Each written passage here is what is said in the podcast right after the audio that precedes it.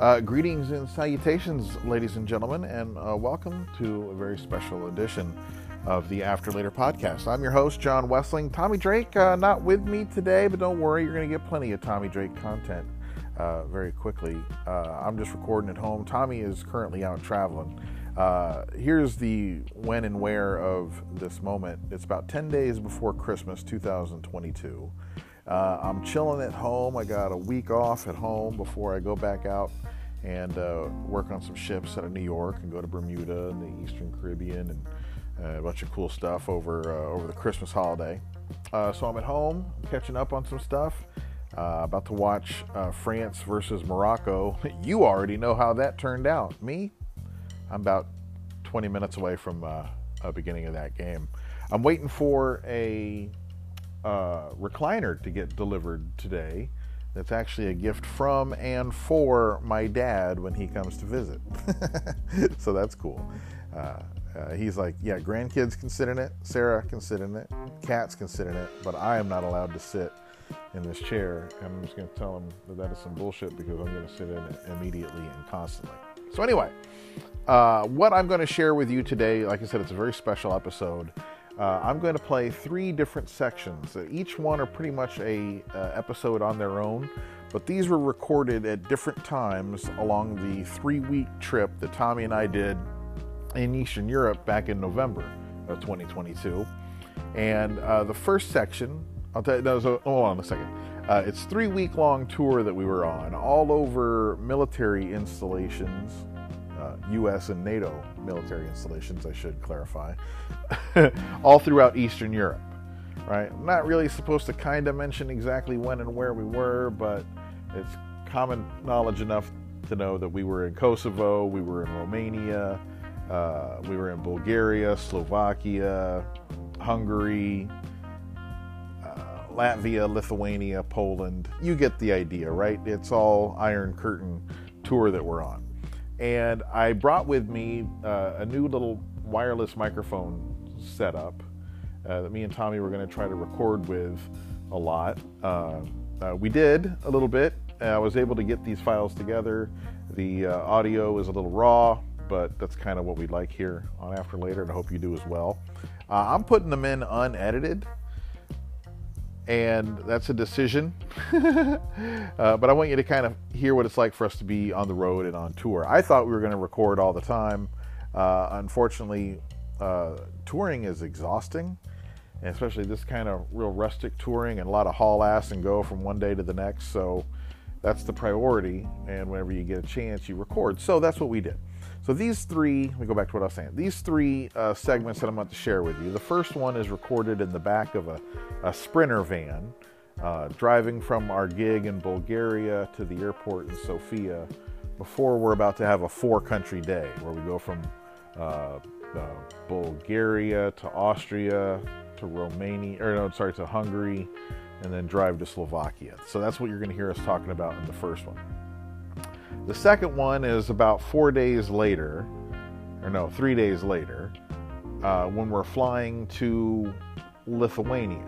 And it's on a plane, it's on a LOT Polish Airlines flight from Warsaw to Vilnius, uh, Lithuania. And that's when that one's recorded. And then the third is, uh, I say, maybe one or two days after that. And we're sitting, chilling in the lobby uh, in Riga, Latvia. About two or three days left on the tour. So, that said, I'll pop on in between, uh, but I want you to enjoy these. It's a long episode, so listen, pause, pick it up later, wherever. Please share it with others. So, without well, that said, uh, hope you enjoy. Oh, uh, let me say this. Thank you so much to Armed Forces Entertainment for putting on the tour and for inviting us on. Uh, special thanks to Tom Foss. Uh, you hear us talking about him. And we wanted to do this whole recording with him because he had some UFO experiences. We're going to do a whole interview with him, and it never came together. Hung out with him every day, but we were just grinding and traveling and performing and, freezing. And we never got around to it. Uh, but you will hear him a little bit in these, uh, in these little snippets. Uh, so thanks to Tom. He's the one to put together. We were honored to be on Tom Foss's All Stars of Comedy uh, World Tour. Uh, Julie Scoggins was that comic on the tour with us. She's very, very funny. You'll hear her talking a little bit in the first one. Uh, it was a real treat to get to watch her work and hang out with her. Of course, me and Tommy Drake were the other comics on the tour. Special thanks to Michelle Bean Krieg uh, from AFE uh, for putting the whole tour together and riding with us for the last week and uh, you know, handling all the all the travel and the setup. It was amazing. Thank you so much for all that. Um, so yeah, here you go. Enjoy. After later, John Wesson. Boop.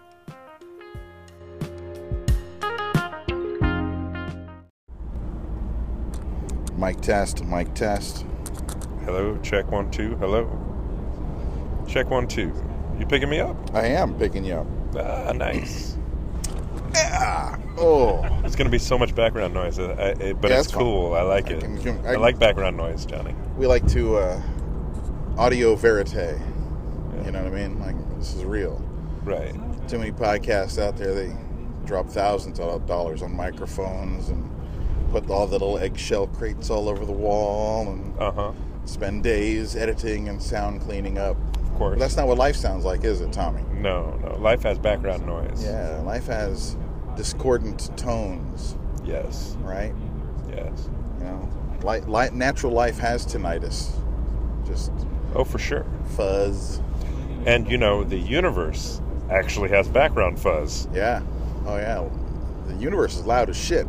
it is. I mean, there's there's noise, noise, but it all it all blends into this weird background fuzz. That's right. It's it's kind of the it's one of the misconceived facts of oh there's no sound in space because you have to travel through. That's not exactly true, is it? No, no. There's different there's different wavelengths of sound, just like there's wavelengths of visual light. Yes, and um, it's it's debatable, but a lot of people believe li- light light actually makes uh, noise as well. Whoa. The photon wave has a sound wave coming off of it. So the only difference between light waves and sound waves is the organ in which perceives them. Well, and then the, the, the speed that they travel and their their wavelength. But yeah, That's crazy. yeah. That's crazy. Well, let's set the table here. Uh, this is a busy day that we're going to have today. That's why I wanted to record today. We've already, Yes and no. It's a long travel day. yes, this is when people think of stand-up comedy tours, they think of you know, all the shows and the crowds and the shaking hands and taking pictures and the after parties. We haven't had any after parties yet. Haven't even had any pre-parties yet, honestly. But uh, this is the real shit right here. This is this is where it feels like a like a grind and a job. Yeah, everybody, everybody. Uh, well, not everybody. Most of the comics we know do well when they when they're well rested, Yeah. well fed. Yeah. But the real pros are, can travel four countries, 36 hours, and you know get a get a quick uh, horse bath in a sink Mm-hmm. and do a killer show. That is a good feeling. Nothing like a little horse bath, a little splishy splash in your armpits. That's right. You know what I mean? A little disposable wipe under the balls. While you're getting introduced, you say, "Any chance you can give me some of those chicken fingers for after I get off stage?" Yeah, exactly. Is That's, there that's your shift meal. instead of like you know famous people, they're like, oh, we've got a five star restaurant, a chef on call, afterwards a private dining room set up for you. We're like, is there anywhere we can get anything to eat? Yeah. Right. Exactly. and you love it. You love it. Uh, now I don't know where we're if we're allowed to say where. I think we can just mention the countries. We have a We're- four country day today. We're in Europe. you said too much. Ah, am I in trouble? We're on a different continent than we usually are. We're on the we're on the military base tour that we talked about. Previous, yeah, exactly. We can allude to previous episodes. Right. But if you're just catching this one, uh, I'll give you a clue to where we might be. If you're watching the news and they show all the scary shit that's happening on the map. We are also on that map, We're we're adjacent to that. right? Yeah. We are in places that share borders with hot zones. Obviously, they're in Georgia. Uh, I'll say this as as I look at road signs that we pass, they're in the Cyrillic alphabet. uh-huh. You've said too much. I've said too much. I've said too said much. too much. Anyway, this is basically After Later podcast coming to you from parts unknown. I am John Wessling. He is. Tommy Drake. We're sitting in a van down by the river. Can't say which river. Right. This is I, I I can already tell. This is that that bonus footage that we keep stored that we release months later. It, well, well, I think we have to. Well, of course we have to, yeah. But it's it's that I got one in the chamber. You know, when you and I are back working cushy cruise gigs. Well, we are in country number one, and I'm hoping. This is my plan, Tom. I want us to record a segment in each country along our stop. Because we'll be in four different countries today. Yeah, we're not in country number one of the tour. Right, no, we're no, in no, country number one day. of this particular travel day. We're actually in country one, two. If you count the flights, Well, we count the flights. We're on country five already, I believe. right? Do we count our home country? We can say our home country, can't we? We are from the United States of America. Oh. We started there. Wow. I may have said too much. Yes. So there, yeah, we were in Conus, continental United States, right? I figured that one out. You do these kind of gigs, one of the hardest things is figuring out what acronyms are. Unabbreviating things. Yeah, disassembling them, which therefore makes the shortening them shortening of them in the first place ridiculous. You've Yeah. right, if you unpack it, then you've wasted the time that it saved in the first place. So yeah, that one, uh, Deutschland, our first, where we landed, Yeah. right? Wasn't that where we? Yes, we, we flew to Germany. And then our first country, which uh, I won't say what the name of the country is, but they really love Bill Clinton for a war that he did there. you can Google that if you care. Did U2 have a song about him? I did. or was that Led Zeppelin? I'm Uh, confused. uh, yeah, I can't remember. They've been mentioned in rock and roll for sure. Yeah, they they hosted a Winter Olympics once They did. in their previous Mm-hmm. incarnation. and it's it's it's one of the few countries that isn't universally recognized by other countries as a country. Oh yeah, All right, I've said too much. yeah. It's one of its neighbors in particular really fucking hates it. Well, because it's claiming that it's still part of them. That's the thing. Yeah, It's- they it's want break back. off, You know, They're a bitter ex, yeah, exactly. right? Exactly. And they keep driving by. It's like imagine if the Panhandle of Texas said, "We're not Texas anymore. We're we are East Oklahoma." That's a bad example because as a South Texan, I'd be like, "God, fine, fuck off with yourself." well, I would Take imagine Dallas too. I, I would a shit. imagine some of those folks are like that, but others are like, you- "We will never recognize you as a second Oklahoma." God, can you imagine going to a having a generational blood feud over the fucking Panhandle? Ah, It'd be the other way You know- around. It'd be like those bitter divorce cases where neither parent wanted the kids. yeah, Instead Yeah. of you can't take them, it's no, you fucking take them. No, you take them. Yeah, that was one of them. But anyway, uh, here's a quick breakdown of our travel today. We started off this morning, uh, about a four-hour drive on back roads to the first airport, and we sit at that airport for about two hours. Fly to a country who I would say their two most famous native sons are Arnold Schwarzenegger and Hitler, sure, yeah, right? Yeah. Would you agree? That sounds about right yeah, known for their sausages, little sausages that come in a can, yes, very pasty. and also known for asking the universal question, "How do you solve a problem like Maria?" Good job, good job. Um, country number. Th- oh, so then we sit there for a couple hours, take a flight to country number three, Right. which uh, is known for their hunger. Oh, for sure. Yes, We are very hungry there. they are starving. Yeah. And then we, uh, and then uh, against our better judgment, we aren't in charge. We we do a border crossing in the middle of the night by car. Yeah, we were just informed yesterday that instead of being picked up by a driver in an organized van kind of thing, is, is our custom. Uh, we instead have to, amazing race style, uh, complete some sort of obstacle course to rent a car. Yes. I'm assuming that based off the timing of our performance will be the quality of the car, right? Like if we if, uh, if we can solve the puzzle or untie the knot fast enough, we get like a badass rental car. If we suck, So that's we, the nice part about Europe is it might be a really nice car. you think. It might be. What would make you think that? I don't know. It could be an electric car. I mean, what are we in now? Is this a is this a Renault or a Mercedes? That's definitely not a Mercedes. I think it's a, I think it's a Renault. It's a Renault. That's a nice car. No, me. what is it? It's a Volkswagen. Oh, it's a Volkswagen. This is a Volkswagen? yeah. No shit. Huh. Yeah, that was Cedric who's been taking care of us on part of this tour, He's good people. helping Good us out, helping very, us out. He's very cold. Yeah, you're welcome to talk. Yeah, we'll. You're welcome. We'll talk to you in a second. he doesn't want to. He doesn't want to. He He doesn't want to talk. He's an expat. He probably He's has, hiding. He's got warrants. He doesn't want to talk to people. He didn't want anybody to know where he is. I understand. All right. Uh, yeah. Here's another thing too.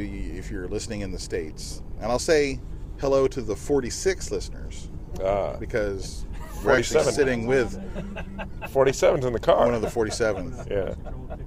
yeah. So we're actually this kind of this, this episode's going to hurt our numbers because you're getting to get it live. Uh, it's very special. But Tom, you get out. Yeah, just cover your ears, Tom. I'm prepared to get Tom. after latery right now, Johnny. Are you? Yeah, check this out.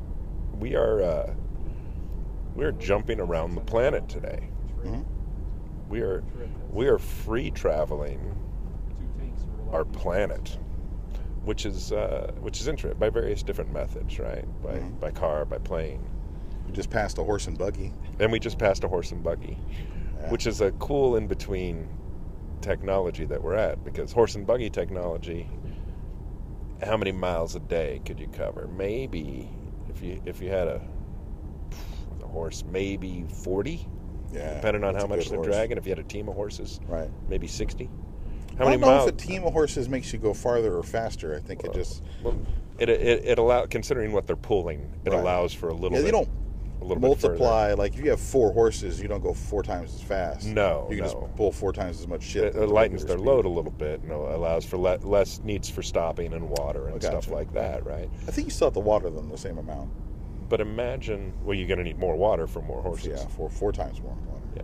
But imagine the, uh, you know, with that with that technology, we wouldn't have been able to do this tour, right? We wouldn't have been able to. But but we're fortunate we're using other technology to jump around the planet.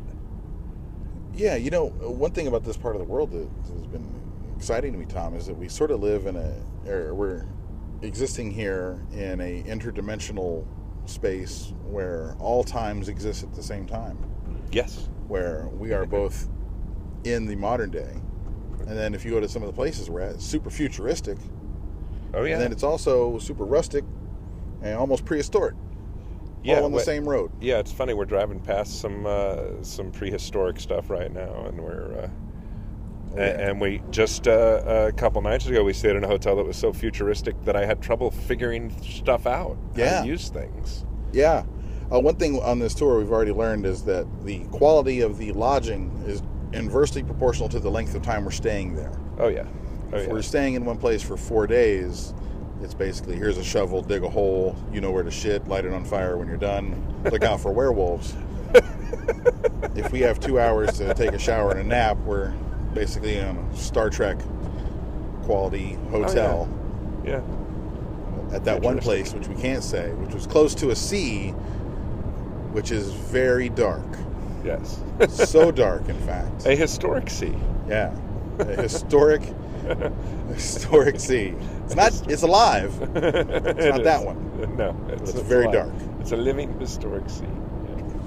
They're like, this place is hopping in the summer. Everyone in the Balkans comes to parties here. I'm like, that sounds. That sounds like. So here, here's my question break, for yes. you, John. Do we need to be able to get around our own planet more efficiently before we explore beyond it? Right? Like, should should today's travel take us moments? Since we're staying on the same planet, should we be able to get where we're going with one mode of transportation much faster? You know, should we be able to get in the pneumatic tube and shoot into the atmosphere and land at our location, or somehow transport there? So you're saying is should we achieve that sort of planetary mastery of travel before we try to go to the moon or Mars? Is my question. That's a great question. That's a great question. I I think about that. Like, yeah, like if if there was such a thing as a Stargate, we could just hop through a portal and boom, you're on Mars instantly. But yet we live on a planet where it takes 16 hours to get 500 miles Right. at the same time. We should, yeah, like we should It No, would be but cool. but we're you know we're probably within ten years of this. You know, we have a we have a person operating the vehicle right now. We're probably within ten years of, of being able to set it and forget it. Right. You know, kick back in the back of the car and have it self drive us where we're going. I still can't. I don't think I can trust that. I know you can't trust it. That's because you're a dinosaur. But your kids are going to travel My that kids way. are gonna trust it. Your kids are going to travel that way. Dude, my And kids are already like that. You know, we're they almost just sit there. in the car. They don't give a shit about who's Yeah. driving or what's paying attention to the road. My kids aren't like like me. I'm sitting in the back seat of the van. If we weren't talking, I would just be looking down the road as if I was a driver. Yeah. Right? Yes. My kids, they don't give a shit. They're looking at tablets. They're taking naps. Even Tom Foss is passing out. We picked up an extra person this morning to help with the driving. Yeah. you know, and, and pretty soon that's going to be a, an archaic task where the driving part isn't going to be necessary. Yeah. Yet we're still passing horse drawn buggies on this journey. Well, just in the 15 minutes that we've been recording so far, we were on gravel road, being passed by horse buggies, people growing cabbage next to the side of the road, and now we're on what is essentially an autobahn. Yes, yes, we Right are. there, we just went from the 1700s, brief stop through the early 1900s, and then bam, now we're in the the cheery 2000s. I have a hint about where we are, John. Most of this used to be Rome. Ah, that'll narrow it down. That will narrow it down. It So- doesn't narrow it down. It doesn't narrow it down. I, we've we've said way too much. Sorry, folks. We're being coy. it's like saying it's like saying was once colonized by the British. Yeah, uh, no, it still Yeah. doesn't help. Yeah, that's that rules out Antarctica. Yeah. I'll say this: one thing I know we were excited about being on this trip. We are in an area that is recently a hotbed for UFO sightings and activity, Yes. and I've been keeping an eye to the sky. And as of yet, I haven't seen anything. And the term hotbed is different than the term hot rack, which I learned on this trip. Yes, this is a hot rack for alien activity. It's a hot rack for alien activity. That would be go Gobekli Tepe Oh yeah, That's a a hot, hot rack That's for- a hot rack for alien activity. for everything. Yeah, no, this is a, this is a hotbed for UFO sightings, right? Yeah, But we're also in a region where there are countries that are that have advanced military that aren't communicating with other countries that are adjacent to them. So a lot of the UFO sightings here could simply be, you know, military craft of adjacent countries. And most of them are, are sort of it, it's suggested that that's what it is, so don't worry about it. But there's been a lot of stuff seen out here that's the way it's moving and the way it makes no sound is beyond our current technology. yeah, it's pretty funky. Yeah. Which makes me wonder, as we already discussed, that this is an interdimensional area where we exist at all times at the same time. Yes. Are we not just seeing the next thousand years, and we're we're basically the people on horse and buggy taking our cabbage to the market? Yeah, you would argue that everything everything that we see is, uh, you know, part of the past, Yeah, but could also be a glimpse of the future. that's deep, bro. That's deep. That fucked me up. Messed me up. Like one of my favorite war movies is Patton. You ever watch Patton? Patton's a great film. Great. Great war movie. And there's like that one scene where he's looking at the. He's talking about the old battlefield, Oh yeah. right? You know, like, you know, the Peloponnesians were in this corner. Hannibal is over here, and he look. You know, well, I feel like we're in those areas, right? Like you said, this used to be Rome. Go We back are. two years ago, there was fucking chariot battles and shit on that hill. We're right we're there. driving through. There have been various. There's probably residual battle happening right now just outside of this thing because there's been various battles fought on this land. you know, it's kind of sad that we uh, make our land our landmarks are mostly based off of battles and war and conquest. Yeah. No one ever says, "See that river valley over there? Best piece of ass in ten thousand years." used to live over there. Yeah, you see that mountaintop? Yeah. Aztec chiefs used to fuck on it all the time. no, it's all about war and battle. Yeah, there's you know there, there's a few historic entertainment sites, but even those are about war and battle. it's still about war. Yeah, yeah, yeah. Where's the love? yeah. Where's the love? You know. We need to create some love memorials, John. That's right. Instead, it's like, oh, this is the Rojo River. It's called that because after this one battle, it ran red with blood for three weeks. Like, oh, Right. that's great. That's great. But this is the Ho River. yes, yes. This is the dick sucking forest. It's known for amazing dick sucking that occurs in there. There's a witch in there. Historic. The friendliest witch in the in this country. It's very helpful. People get lost in pur- on purpose. That's right. So I don't even think they're really that lost. You know, She also makes a good sandwich. she really does. She's a good, helpful sandwich, dick sucking witch. Yeah. Which is, just, yeah, yeah, those stories get lost in time. They do, sadly. So, country number one on our busy day. Should we introduce the people that are sitting around us, irritated by us podcasting? I- i- If you want to. I mean, we have to properly interview Tom Foss at some point. Yeah, this doesn't count, Tom, This- as this your proper interview. At some point, we're going to sit down and get nice and weird with it. But Tom, you are our you are our commander on this Secret Squirrel comedy tour. Uh, There's Money Shot Mountain. oh yeah, Money Shot Mountain. Let's talk into that. Yeah, Money Shot yeah. Those, that, that that whole eastern slope covered in jizz of the Peloponnesians. that was that was great. I would argue in the uh, earlier conversation that our travel, the more important you are, the faster you travel, right? Yeah, that's Like good. a private jet doesn't have connecting flights Oh, right, right, right. or traffic. You know, they shut down the road for you.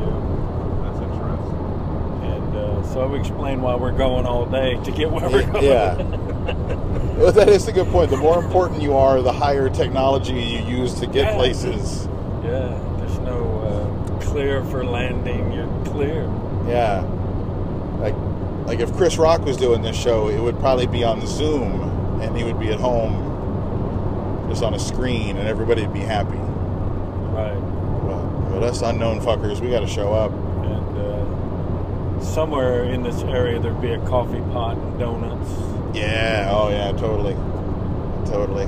That would be nice. Hey, Julie. Right now we're on camera from the front seat.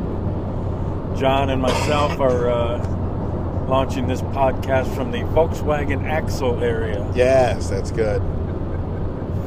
Unseasonably warm here, wherever this is, whenever this Central is. Gulf weather. Yes. This is uh, is exciting. But Tom, I know you've done a lot of these tours. Yes. Do you remember your very first uh, AFE tour that you did? I went to Iraq. It was my first It tour. was Iraq. 2005, April. And I'd never flown across the ocean. Oh no which shit. was my big fear, but going to Iraq overwhelmed the fear of the ocean. oh yeah. I got halfway across and I was looking at the airplane map on the TV and I go, I'm over the ocean. So, uh, That's you know what? That's a pretty good. Like that's a good way to conquer your phobia. right.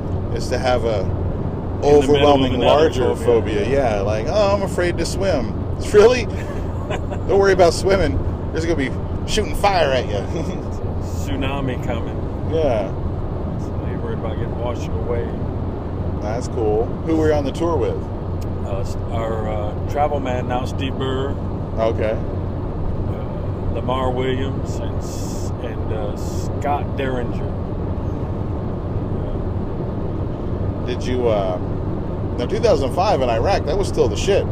Yeah, they were, it was uh, right around the uh, Butcher of Baghdad time. Oh yeah, And So that became a concern in between the time I said yes and I went. Those activities were heightened and I remember around that era, there had been a couple of offers and opportunities for for for me to go on those kind of trips, and I didn't want to do it, and I said no when it came up, and that was just me knowing my own luck.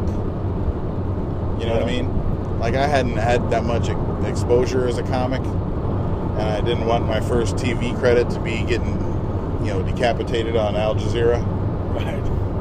You know? Yeah. I think I was so miserable at that time in my life. I was like, yeah. let's see what happens. Yeah, I was a little nervous about this one, obviously because of you know The Romans, the Roman thing that's going on, really active lately. and uh, Rasputin. That- Anyway, uh, but I'm also just you know my family's from Germany. right. We almost went to your lake. We almost did. We almost did. We didn't have enough miles on the van. That was a bitch. But uh, uh, also, I, I just don't want to die ironically. It's one of my great fears. Right. And my ancestors worked so hard to keep me from dying in Europe. You know what I mean? It, it- I would feel like an affront to them. Like I'm supposed to die in the Midwest, like like the successful members of my family. slowly in the Midwest. Yeah, that's right. Hopefully, you know, toiling on a farm or some shit. That's or like my dad. My dad wants to die at work so bad. That's like his dream. He, wants, Yeah? he does. Yeah, he wants to die at work. He's uh, like he, he just wants to be discovered in his truck somewhere near an oil well. That's like that's that's his hero's death that he wants. Some ironic song on the radio. Yeah, probably that. Uh, what is it? Um, uh, Felina is that the name of the song? The Out in the West Texas town of El Paso. Yeah, that's a that's that would be my dad's death song. You know. I don't have any of those plans. Know, if you got to choose the the manner of your passing, what would you go with, John? Sleep. Middle Really? of the night. That one scares the shit out of me. I don't want no high dive. I don't. I want to die with my eyes open. I don't want to, because I think about like what's your experience going to be. You're sleeping, you're dreaming, and then you just you don't know that you're dead. Continue to dream. Yeah, right until it just runs out. yeah. That's right. That's fucked up. I want to, because I feel like you're a ghost if you don't know that you're dead, right? Because then you're just like, oh, what the fuck? You're an odd spirit traveling around. I feel like anything else is going to be a problem for the people around me. You know, like. Oh yeah. yeah, Yeah. ha- well, hassle, I guess you would say. But that seems creepy as fuck. Like, let's say I die in my sleep, right? That means then my wife's gonna be all creeped out because she was laying next to a dead guy for a few hours. right? Then you gotta get rid of the bed. The house is fucking tainted. You know? There was no joke there. like any other night. Yeah, exactly. I'm a, just a dead lay in the bed. Just don't want to be a hassle, you know. Want, like I always say, I want everyone to call off work and say we're going to my funeral, but just not go and have a day off work on me. Oh, that would be cool. Yeah, that's my idea. That would be cool. I, I would tell you, Tom, that my, my wife has uh, really put her foot down and said that, like, me or any of our kids or anyone in our family are not allowed to go to space Oh, really? because she doesn't want us to die in space, then her look up and, like, know that we're floating dead in space. And I was like, but that's how I want to die a rare way. You know what I'm saying? Like, I, I agree. Yeah. millions, tens of millions of people have died in their sleep peacefully. Yeah, you don't want to die That's boring. hooked up to an uh, IV or something. You want to. You know how many people have died in space? Less than 10 officially. If you believe the Russians. That's right. All they do, the Russian space program has killed tens of thousands of people. they, they, first off, they land on land. We land in water. About, you know, 20, 20 to 50% of their cosmonauts coming back stuck the landing like a yard dart. Yeah, but that's not dying in space. That's not dying in space. Exactly the same thing. That's a, that's a good question. That's right. I would I wouldn't mind that because that's a small number of people that have died on reentry. Right. That's a rare, flashy kind of way to go.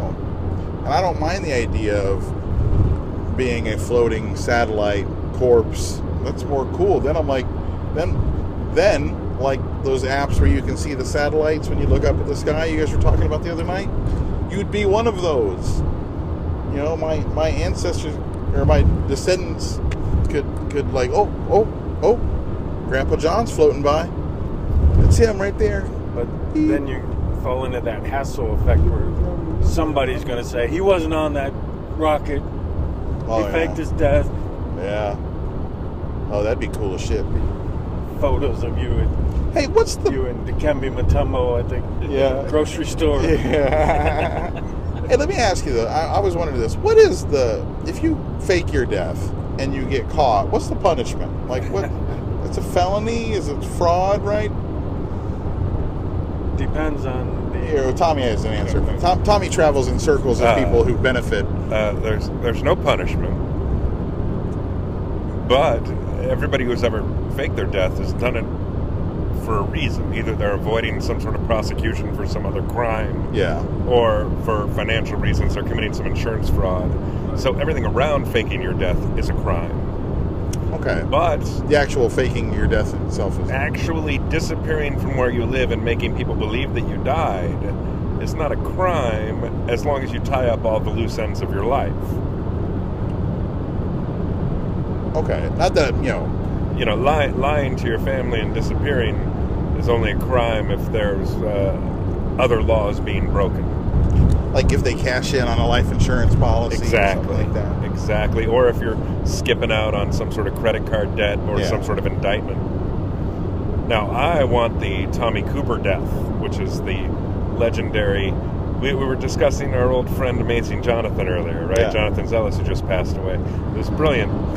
uh, but uh, uh, Jonathan, uh, there, before Jonathan, there was Tommy Cooper, who was a British com- comedy magician. And his act was sort of based on tricks not working. And super funny, ahead of his time, died on stage in the middle of a show. Well, uh, towards the end of the show, actually. And for a full five minutes, the audience was certain that it was part of the show. Oh wow.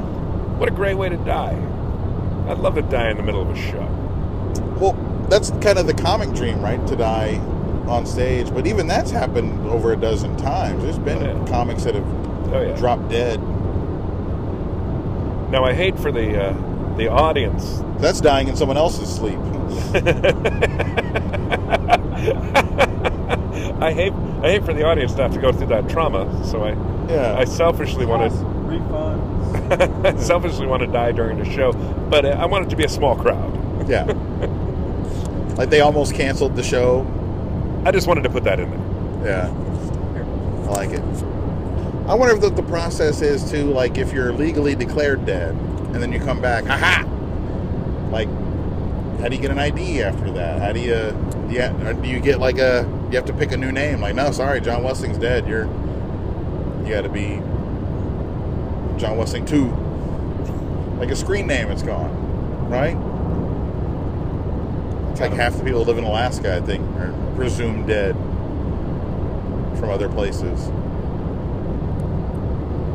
Don't you love this macabre shit, Tom? Here we are. I know every time we've been talking about me today, it's gone to death.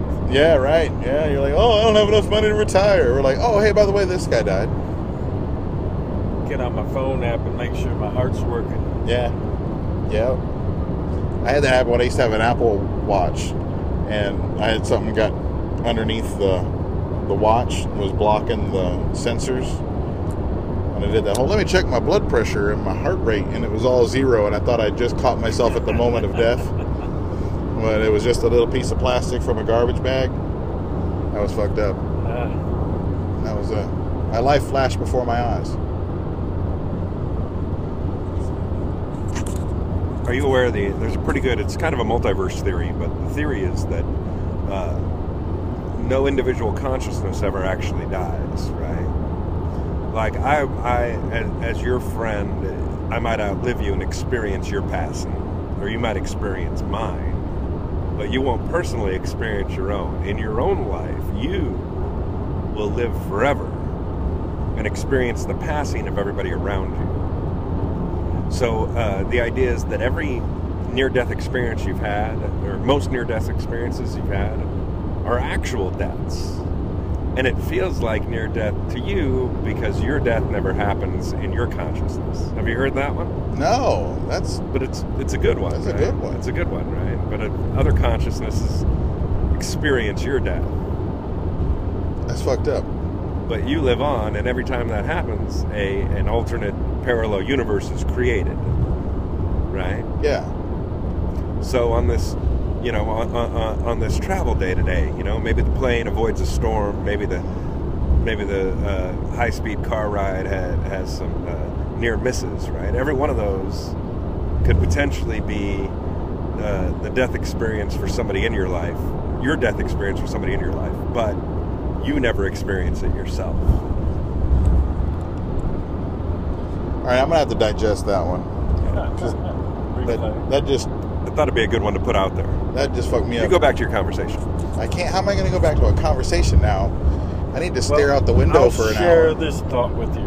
Um, when I was in eighth grade, I found myself in a place I shouldn't have been, and I was basically beat up and robbed, type thing, and I was choked with a chain. And to the point where my life flashed before my eyes in snapshots from the from my first memories of uh, picking up my parents' cigarettes and acting like I was smoking to Little League to my grandparents, boom, boom, boom, and then I blacked out. And from that, I got this idea that there is a consciousness after death. There is your soul continues in some fashion. But I don't know that I had an out of body experience like you heard where you're above the room looking down. I didn't have that, but I had this just snapshots of my life going at 100 miles an hour. And then I blacked out. And uh, so I believe there is a, a consciousness after life. That you're, something else happens when your physical body dies. Right. What I'm afraid of is that you're trapped in it. Right? Because there's definitely like all of a sudden uh, you, you kick it. Uh, It's not like you just like a cartoon angel float out of it. right. Like you're. Like, I may have blacked out on a photo album. but like uh, your hearing, like you're, I think the hearing is the last one to go, right? Like that's Yeah, So even yeah, when yeah. you can't see anymore, you're laying there dead. You can still hear shit. And, you know, like a lot of times when people pass peacefully in a ho- you know a hospital room or something like that, they hold their hand and they keep talking to them and they can see the, the fading brain activity. They can still pick it up and all that. But I'm afraid like you're just stuck in it. Like how long are you stuck in there, still being uh, be able to like observe and notice? Like, do you go all the way through your burial or some God forbid your relax. cremation? You know, does. Uh, all right, yeah. You we'll know know. We'll know sooner or later. Yeah, I'll tell you. I'll haunt you from the other side and tell you what happened. All right, well, that fucked me up. So, country number one, we still got about another two and a half, three hours uh, driving to the to the airport. I'm not going to say where this airport is, but it's a lovely town. There, who's your favorite Italian actress? Isabella Rossellini. No, that's not it. Oh, I know it is. Sophia Loren. That's that's still smash. I believe she's been dead for ten years. I bet she's still hot. She'd still hear that sex. Yeah. Or, you know what? Like, uh, what's the what's the one that was on um, Modern Family? Oh, Forgot. Oh, Sofia Vergara. Forgot. Very similar to where we're going today. Teresa Tomei. No, that's not it. That's not. That's tomorrow. We go through there. All right. So, country number one, we're going to take a break. We'll be back from country number two, and we'll introduce uh, the other member of our. Sofia Coppola. Yeah, yeah, that's it. That's it. This- wrong one. This is the this is the Coppola sex fields. That's where they get that word copulate. This is where the Romans and the Etruscans solve their by fucking openly in the fields. Well, I tell you, we, we went to a uh, when I was working with Maddie Kirsch at that website. We went to a, a porn shoot, and we had to fill out like a sign. We had to sign in, and they said we recommend that you use fake names. So we all picked like director names, but with sex angle, and uh, I was Francis Ford Copulate. Oh, that's a good one. I was very proud of that one. I was like the whole day I was excited about that one. Anyway, that's stupid. We'll be back with more after later in country number two.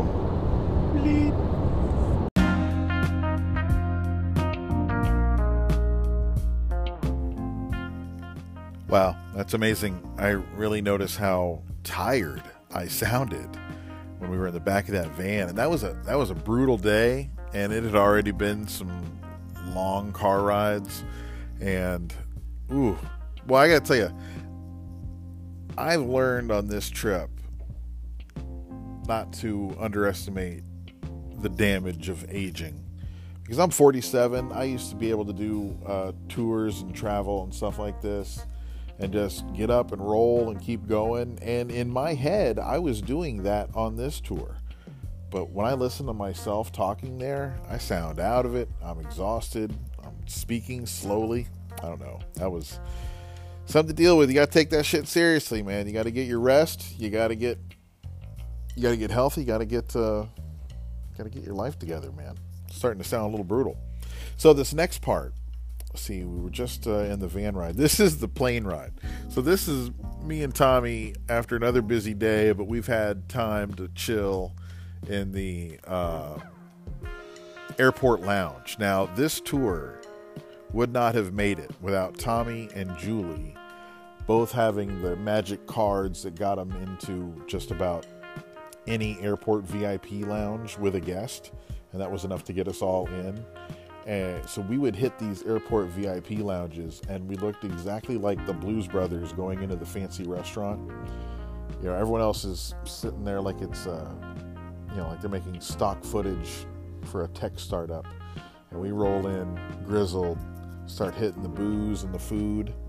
Oh, but we would have we would have crashed if it were not for our time in those airport VIP lounges. I think there's really only maybe two trips total to any airport where we didn't uh, get that lounge life. Made a huge difference. So, uh, MV- MVP votes to both Tommy Drake and Julie Scoggins for the for the lounge access. So anyway, uh, here's me and Tommy sitting next to each other on a Polish airline flight, heading to Lithuania.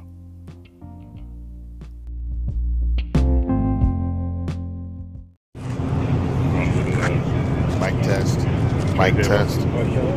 Oh, thank you. Mic test, one, two. Mic test, Yeah, I'm wiping one, down two. the table right hello, now. hello. Obviously, we're Sterilizing the area. picking up a lot of the uh, flight sounds. So Oh, yeah. the closer to the mouth you can get it, the better. But uh, welcome back to After Later, ladies and gentlemen. I'm John Wessling. He's Tommy Drake. I'm Tommy Drake. Hi. Uh, the last time we recorded was the, the four country travel day. And we had said that we're, oh, we're going to record in every country, but then we got real exhausted and shit went crazy, and that just didn't happen. But now we're on our subsequent four country travel day, and we're on a We're- flight. We are just now crossing into our fourth country, probably. Yeah, pretty via much. air. Yep. Yeah, we are on a Polish Airlines flight and uh, flying out of Warsaw to Vilnius. Fuck it, I'm going to say where we're going. I don't care. You could say that. We're not going to publish this for months. It's not, it's not going to give away any, you know, top secret In the city, we're staying in the city of Oh, Vilnius. thank you very much. Oh, Uh, nice. yeah, thanks. Oh man. Oh, Uh, she, I thought she was giving us a candy. It turns out it's a it's another sanitizing wipe. I'm gonna eat it anyway. It's just as useful. It's like I don't know. I think the chocolates were better on the Austrian airline. The historic city of Vilnius is uh, still quite a ways from our destination where we're performing. Top secret. and it's uh, there's a lot of cool World War II, post World War II history in Vilnius. Yeah, this is your second time we're going to Vilnius, huh? Yeah, I'm excited to show you the place, and we're staying at the same historic hotel, which a lot of uh, dignitaries from hundreds of years ago stayed in. Wow. Napoleon. Uh, yes, Napoleon. Cool. I can only assume that my uh, my accommodations will have a fireplace.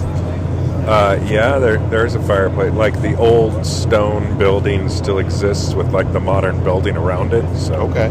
All right. it's, it's pretty cool, man. It's Well, that's pretty good. I, I, I want the accommodations reaching Your- level of which I've accustomed. The hotel room that you're staying in will be much older than the country that you live in. Oh, that's that's good. That's good. Uh, wasn't this part of Prussia? uh, yeah, yeah, I believe so. It's just a guess. A little bit of a educated guess. All right, cool. cool. I'm excited. Yeah, but today's another another four country travel day. How you feeling? How's the? Uh, how are you holding up into the travel? I'm I'm feeling all right. Uh, I feel uh, relaxed, mellow. This is uh, even though there's a lot of travel, I feel like this tour is a lot less stressful than what I, we normally do. Right. At least for me, Yeah. it's a lot easier for me to do this with you guys than to be on a ship. Right. You know, so this is kind of a vacation for me.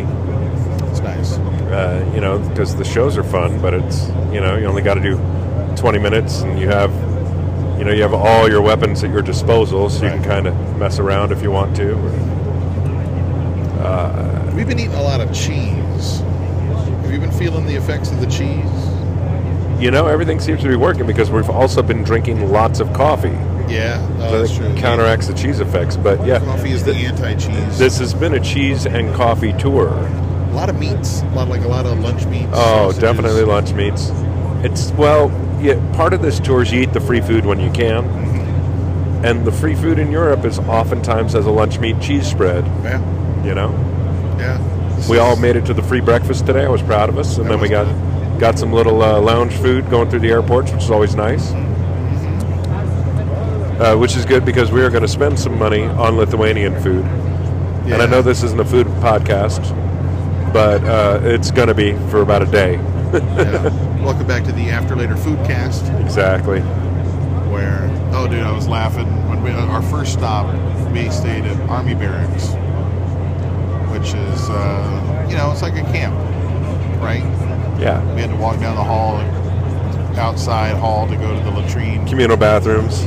And uh, did you? Barracks still separated by the uh, old school traditional two genders. Yeah, yeah, very old school. Well, they only have two there: vampire or werewolf. right. Of course, that's good on sound. We're good on that. We picked that up. I hope these mics picked up the child screaming. Oh, uh, how could they not? The good news is, is everyone speaking uh, Polish on the flight makes it sound like like background uh, like in a movie, hamburger, hamburger, hamburger. Oh yeah, yeah. It's like you should get all extras to speak Polish. It sounds perfect. But uh, like, okay, so like the first three days we were on this trip, did you use the latrine to its fullest? Oh yeah. You kidding me? I don't know. Sometimes you you do a long cross Atlantic flight. The first couple of days you're bound up. You know. No, I, I don't. I don't have that problem. Yeah, But I, I know that people do. People have like travel gut, It takes a while, right, for things to get Yeah. back. So anyway, I guess like a cat in a car. Right. Right. So the first two days, I had no movement on that front. Okay. Uh, but then, and suddenly, I was back on track. uh, yeah, sure. I'm up that. Yeah. Thanks. Thank you very much. Oh, that's delicious. Thank you.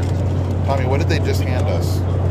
Uh, they just handed us uh, what it is is like a, a pastry that's Says- filled with uh, rhubarb. It's a rhubarb bun. Yeah, it's a fruit fruit uh, compote filled pastry. I like that it's puffed up because of the pressure of the flight. It's a Yeah. nice little pillow of Yeah, which is uh, which is nice, and this rhubarb bun will go nice with the cup of coffee I'm about to have. Yeah, me too, bro. Speaking of, uh, I'm sorry, we were talking about Oh yeah, poop. yeah, yeah, yeah. So anyway, like anything yeah, involved in the U.S. military, uh, there's signs, and shit all over the place, right? Everything's Right, covered in how to how to do this, how to do that. Yes. So I'm sitting on the toilet in the Uh-huh. latrine, and there's two times in life when a man wants to read: Sure. shitting and eating cereal, Yeah. right? Yeah. So anyway, I'm shitting. Uh huh. having a bowl of cereal, as is my want.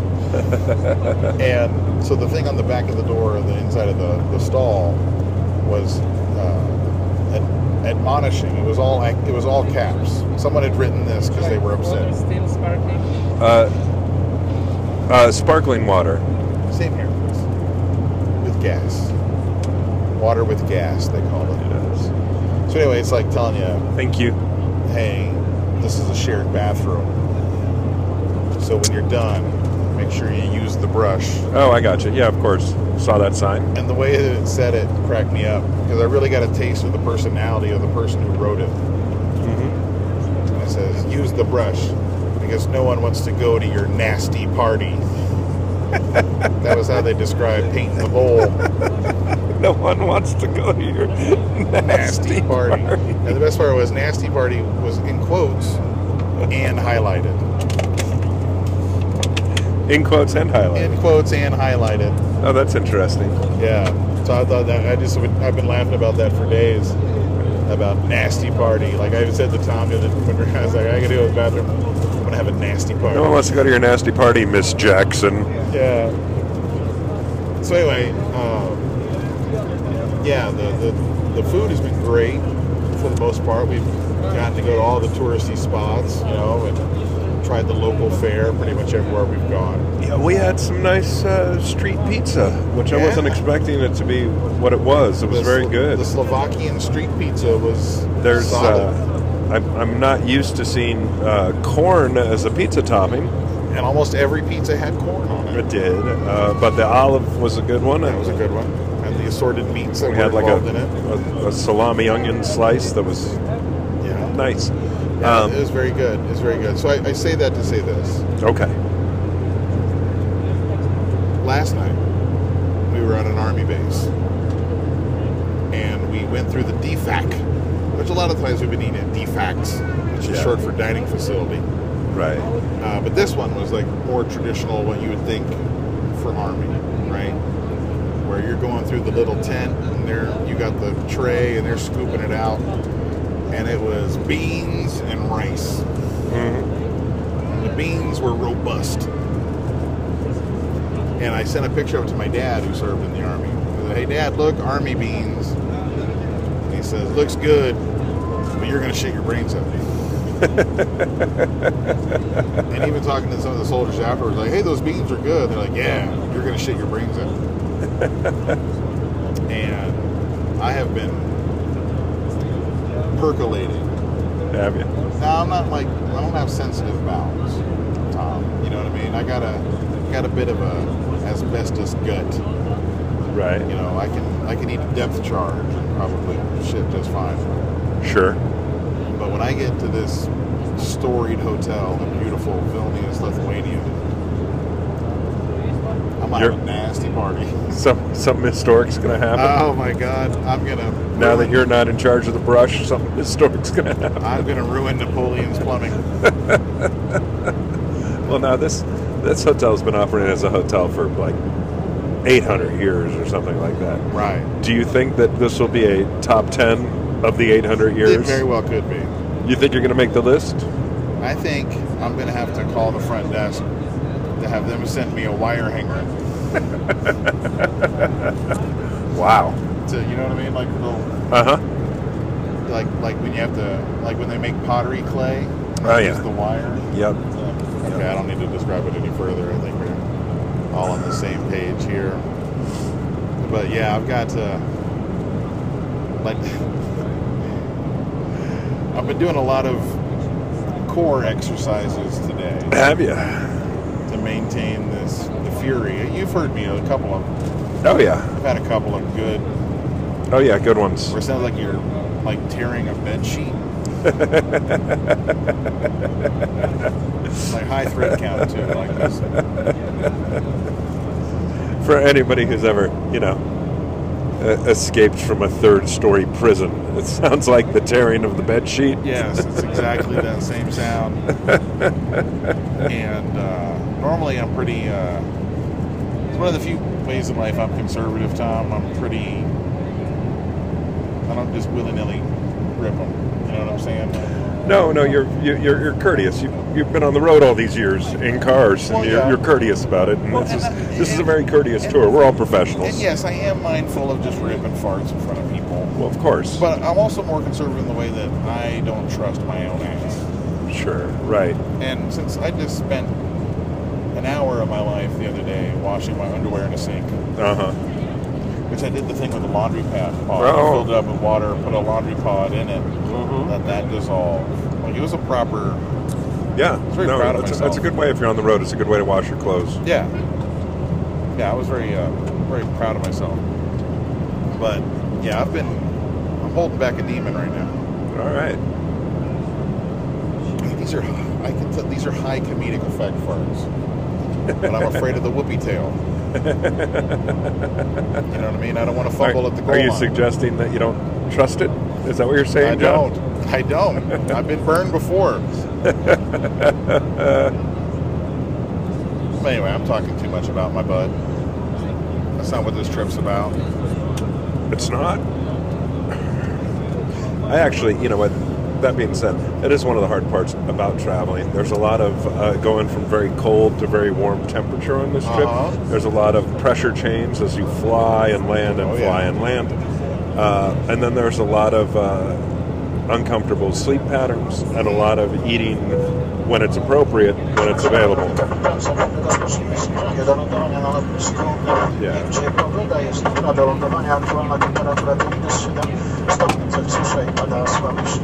Gdzie pogoda jest dobra do lądowania, aktualna temperatura to minus 7 stopni Celsjusza i pada słaby śnieg. Dziękuję Państwu za wspólny lot i życzenia do powitania. Dziękuję, do widzenia. Actually, that was English. Airlines start descent to landing Vilnius Airport. uh, We're already on We're landing. Now it's temperature minus 7 degrees Celsius, nice light uh, snow. We expect that around 20 minutes from now, thank you for common flight. Stay with us. Thank you. Bye. It doesn't take long to fly Uh. from country to country in Europe. what I was saying, uh, that being said, uh, I am trusting my body on this tour very much. It's working, it's functioning the way it's supposed to, which is good. Because last time I did this, I was before that surgery. I was not, my body was not functioning very well. So Yeah. it makes it very stressful. Travel is stressful when you're not sure where the next bathroom is and what the next meal is, and, you know. Uh, and when your body, when you're, you don't trust your body, it's hard to travel like this. Two stops ago, we were in. Oh, we did. this- We were in Bulgaria or Bulgaria, not Bulgaria. Bulgaria. Bulgaria. that's, that's, that's my home country. I'm, from, I'm a Bulgarian. Uh, it's actually a lovely place. So is. let's not let's not call it's it nicer Bulgaria. than you think. Yeah. Oh, it's really nice. But I can um, hold that. Here, you hold that. I'll put this in my ass. Uh-huh. Let's put that under the Let's put that up in that the, over there, and we're gonna lift that up. the junkyard. You know. We're in the exit row because we're heroes. Rozpoczynamy zbliżanie do lądowania na lotnisku Oh. Caught it. Caught it with my calf. należy umieścić w schowkach nad głowami. Is it still recording us? It It's still recording. Prosimy o zajęcie pasów, Um, anyway, it had a bidet. The hotel had a bidet, a fotele znajdują się and I've used a bidet. I rather enjoy it. Sure, who doesn't like a bidet? But I'm used to I'm used to the bidet that's got this. It's like the sprinkler shooting up. w czasie lądowania Oh, not the uh, not the you're handling it yourself. Yeah, the, this one was just like a faucet, and I didn't know. Am I supposed to straddle it, cup the water, and splash it up on my ass? How's that? Um, so I did. I didn't. I did accidentally pee in the bidet in the middle of the night when I don't think I'll pee. is that is that bad? I don't think so. I mean, how could it be bad if you're supposed to wipe, you know, clean your ass in it? What's, Right. a, little, what's a little pee gonna do? I feel like it purposely got louder. Man, this is horrible. It really is. Um, you know, No, Tommy. I don't think anybody's ever recorded with more sound pollution. Yeah, this is this is about as bad as you can get. Yeah. You know, maybe we should just transcribe this and publish the words. Yeah. I love it though. I love the chaos of it. Yeah. This is like this is this sounds like the inside of my mind. Yeah. You know, still a Star Alliance. I picked up that. You hear Star Alliance? Uh, so, oh yeah, me too, kid. I feel you. I think that kid just said fucking bullshit. That's fucking bullshit. I could fart right now. Would it? Should I? Yes. Nope. Nope. I just like the excitement of you not trusting it. I, I, no, I can tell right away. I can tell right away. My, my butt feels like that. I can't remember what movie it was where the kid was in the pie eating contest, and he ate all the pie real fast. Uh, and then he- stand by me. Yes, that's that's Yeah. that's where I'm at. Okay, I have another body fluid question. Okay. And this Thank you. One, this one's hard to ask about, Tommy, because as close as we are, we, we never really talk about things of a sexual nature. I'm good. I'm good. Yeah, we got it all. I don't know if it's me, the travel, or what, but how do I put this? Have you engaged in any first-hand autonomic pleasure on this trip? Uh, yes. Sure. I have not. And No? that's not That's not normal. that's not normal. I should have I should have at least I mean, we've had internet. Yeah, I know, no, it's not for lack We, of we have our own rooms. not for lack of stimulus. You, you've had good good sets. I've had, yeah, right. but yeah, and and, a, and sleeplessness, where Yeah. it's a natural. There you go. When you're up at, at odd hours. But I'm not up at the odd hours. That's Okay. I don't know if it's a travel thing or I don't know. Maybe you're maybe you're just maybe you're just done. I mean, you had a good run. Does that happen? Maybe it's over. Well, you were talking about uh, wishing there was a low dose pill form testosterone. Oh yeah, yeah. Testosterone gummies. Yeah. Sometimes you just need like a key bump of manhood. You know what I mean, I don't need a whole regimen, shots and shit. just a little. But I don't know if that's it or not. I think uh, to me it just feels like it's the travel, it's the trip, it's the you know station to station Well, moving that we're, we're- doing I'm here. I'm I'm very comfortable on this tour because I basically did it last year. Were you stressed about this trip at all? The unknown of it? the only stress I had about the trip wasn't about the travel or the culture or any of that shit. It was only about the the overriding geopolitical scenario, Uh, right. That we're, we're we're very close to a war. which we talked about Yeah. in previous episodes. The Yeah. edge of Well, and that that's of course stressful. Yeah. Yeah. You know? But normally, end of the world stress makes you jack off more. Now, I, I kind right? of get the feeling that some of the young men in our audience are sexually stimulated by that pending war stress, especially Yeah, some of the ones that we that we just most recently met. Yeah. They seem to be. They uh, looked like they were ready to jerk it.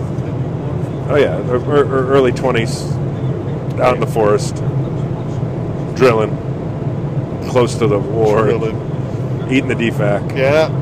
Oh, You know. dude, I wonder if it's DFAC food. Maybe that's. Are they, Oh, maybe. still I, oh, that didn't occur to me. Are they still putting saltpeter in the food? You have been eating army food, and uh, wow, and I haven't because not? I've I've only I haven't gone full on DFAC because I have trouble eating right before the show. Right. So uh, I haven't really eaten the DFAC food like you have. Aiden. Say Aiden. Uh, eaten. I was trying to say eaten. Uh, so ooh, that's interesting, You John. Didn't, you, you didn't eat it with your uh, head bone? I didn't eat it with my head bone. Uh, that's interesting. Maybe it is that. Dude, that's fucked up.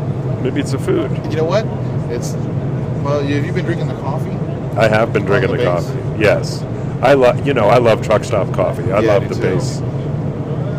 Oh man! All right, so and I don't say this in a dirty way, but when I get into this hotel, I'm going to try. Even though it's not in my heart, I feel like I need to, almost like for medical diagnostic purposes, work one up. Yeah. Yeah, it's probably the best thing to do. It's probably the, it's just for blood flow regulation, General health general health. and well-being. Yeah. Dehydration test. Uh huh. Oh, one of the first stops on this trip, where they had the, uh, like I said, in army bathrooms and all over army stuff, they have just different posters of things. And the one bathroom on the on the Navy base, I think we were at, Yes. had the whole color of your urine chart to see if you're dehydrated or not. Right. Which is like going to Sherwin Sherman Williams, and you don't know what yellow you want to paint the bathroom. Right. It was like that. So now I've had that on my mind, and I've been monitoring the, the color of my pee. Do you want uh, canary yellow or kidney disease yellow? Yeah, yeah, it's been a little bit of that, a little bit of fresh magnolia. Man, I'm sorry, I kind of fucked me up. Now I'm thinking about it. Maybe it's the food. Maybe. Man. All right, so I don't know. I feel embarrassed now that I admitted and brought that up. but I believe in honesty. I'm normally a robust Fappist, you know. Yeah. Well, now we can go after later with this, right? Yeah. Uh, the planet just got over 8 billion people. Population is uh, as large as it's been in recorded history. Right. There is a, uh, a, a natural hive biology in a large group, especially one that's as connected as this one. We are w- one degree of separation through social media and the internet from billions of people. Yeah. Okay. Uh, does that make our species as a whole? What happened? Does that make our species as a whole uh, less less horny? Less does it does it lower our desire to procreate? The So I'm hive mind. Like, like a, a, like a pheromonal response message has gone out and say, hey, cut that shit out. Yes, to the uh, especially after dealing with the pandemic, uh, there it, it might be some there might be something in the back of our our connected hive natural brain that suggests that we we shouldn't make as many babies, which would affect the the sex drive of the entire planet. Well, I've already got four, Right. so I've already. I'm already done, Right. right? But I think you still have a, a tribal instinct to impregnate the flight attendant. So, so I, I, but I, but I mean, before a couple years ago, you'd still have that, that thought for a moment, right, like, yeah, oh, yeah. she should have one of my babies. you just know? imagine it. But of course, of course, you know, of course, you wouldn't actually, you wouldn't actually act on that thought, No. but you, you would have it. But I think that those thoughts might not be happening now Yeah. Now my because of the of the hive mind of the uh, yeah. hive mind says, leave that woman alone. Right, because uh, because the the future of the planet depends on there being less people and not more. Yeah, Uh, I think that's something to that. And you, you might be able to hear it in the background.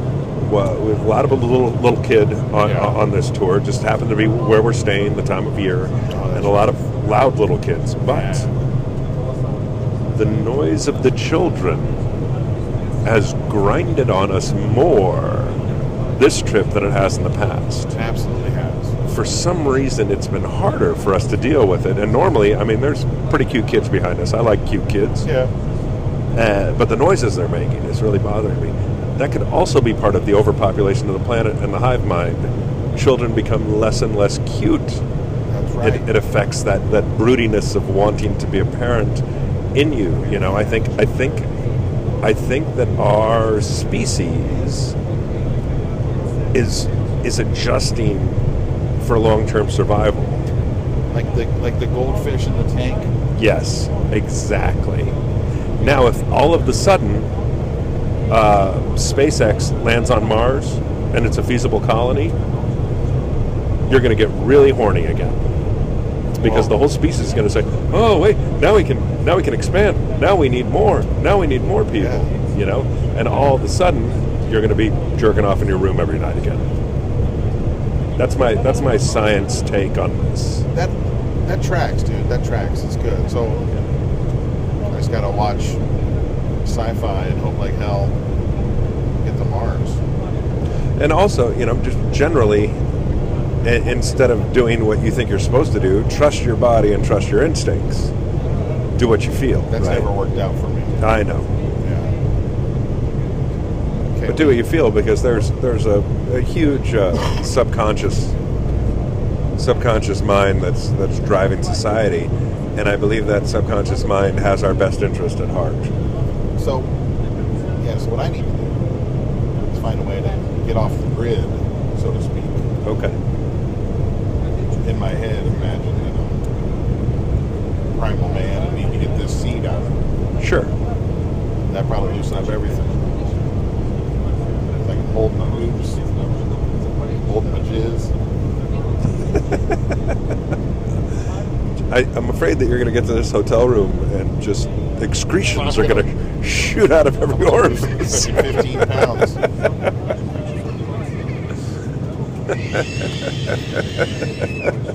nope, went right back in. there you go. Isn't that weird how that is, works? Uh, it. It makes me want to call home and yell at my own. All righty. Well, I think we are definitely now officially in the airspace of country number four. We are, man. We're, we're landing, and this will be the uh, the coldest that we've experienced. Yeah. So it's going to be below freezing. Which is honestly, we've been traveling for two weeks now, and I'm ready for it to be cold. I thought it was going to be colder. All We- the all the weather forecasts. We've been so lucky. We've had really lovely weather. I mean, we had we were we were in a little bit of a, a mud situation Yeah. recently, but it wasn't even that bad. It was, you know, and I've been, you know, t-shirt and open jacket most of the tour, and I'm fine. I've been toting around heavy coats and hoodies and shit. Yeah. I get to wear them finally. That yours got real clogged up all of a sudden. Did yours? Yeah, yeah. We just we're we're descending, so Yeah, we are. so. Uh, So tell me, I know one of the things you told me about is since you've been to Vilnius before, so you're like the local. Uh, this was obviously part of the Iron Curtain. yeah. It was Uh, this was under KGB rule until 1991. wow, Pretty recent. wow. I was a Pretty recent. junior in high school. Yeah. Uh, so people your age in in the city that we're going to be staying in, people your age when they were kids remember being under KGB rule. Wow. You know, and that's and it was not uh, it was not a pleasant time to be living here. How, how And could it be? Yeah. and uh, some of the forests that we're going to see around the city, there were actually rebels that lived out in that forest that helped helped people avoid the oppression of the KGB. And uh, the history of that is really, really fascinating. And some of those people are still alive in this community. They're still, you know, and uh, it seems like when you read about this in uh, in books, it seems like to me like something that was happening before I was born. Like Right. uh, when I read about World War II, this is not something that was happening before I was born. This is something that was happening very recently in the city. And of of all the cities I've visited, this one appreciates their freedom and independence more than any other one. Okay. Well, and you could cool. feel that when you're walking around I like and you could feel their respect for their own history. Well, you're telling me there's a museum. The KGB museum, about where I learned all about this, uh, it tells the whole story, and there's, uh, you know, there's photos, lots to read on the walls. It's cool stuff. Yeah, we, should- we could do that. We could do that tomorrow. I feel like we're gonna. Do you after the last time you went there and you went to the KGB museum? Did you have any hard times getting through customs back in the states? Like I feel like you'd wind up on a list. no, it's just a, ah, I don't know what just happened. Uh, It's all good. okay, it's blinking. It's going on and off. It's uh, still going. You're It's talking to blinking. yours. Am I on there? Yeah, you're on there. Okay, cool. Uh, yeah, no, because it's a it's a it's a historical museum about the KGB and the oppression. It's not a it's not like a come join the KGB museum. That you know of. You didn't go. What was the store you go in? all right. Well, looking forward to that one. It's been a fun trip today, Tom. We're almost there. Yeah, we're almost there. It's good to arrive. Let me just say, uh, you are the MVP as far as I'm concerned to this trip because you have that uh, club access. and I, Well, Julie has it too. We have the same. yeah, but I don't think if it wasn't for you, I probably would have just been sitting at the gate like a poor ass. You know, It is nice when it works. Sometimes it doesn't, but it's nice. We've conveniently had some nice uh, executive lounge access in Yeah. airports on this trip. that's been is- nice. That makes a big difference. Which is a good way to travel. Which also also confounds me because that's usually the kind of thing that makes me want to jerk off. You know, what I mean, like You would think. when I feel yeah. fancy, when I feel like a executive. But no. Damn. Anyway, I got to work that out. Literally. gotta work that out. So, so thank you for that. Thank you for the club access, Tom. Uh, course, John. We got another week of this tour left. Perhaps we'll record some more, see how it goes. I'll give you a report, let you know how everything comes out. Well, we have to uh, we have to interview Tom Foss. Yes, yes, we He has he just has some really interesting after latery stuff to talk about, and he's one of the most uh, uh, coolest, most interesting, and credible human beings I know. So and he's one of the 47, so Yeah. he's, he's family already. All right, cool. Well, I'm John Wessling. He's Tommy Drake. yeah. We're about to land in Vilnius, so until next time, boo boo lit fam, 420 wiener balls.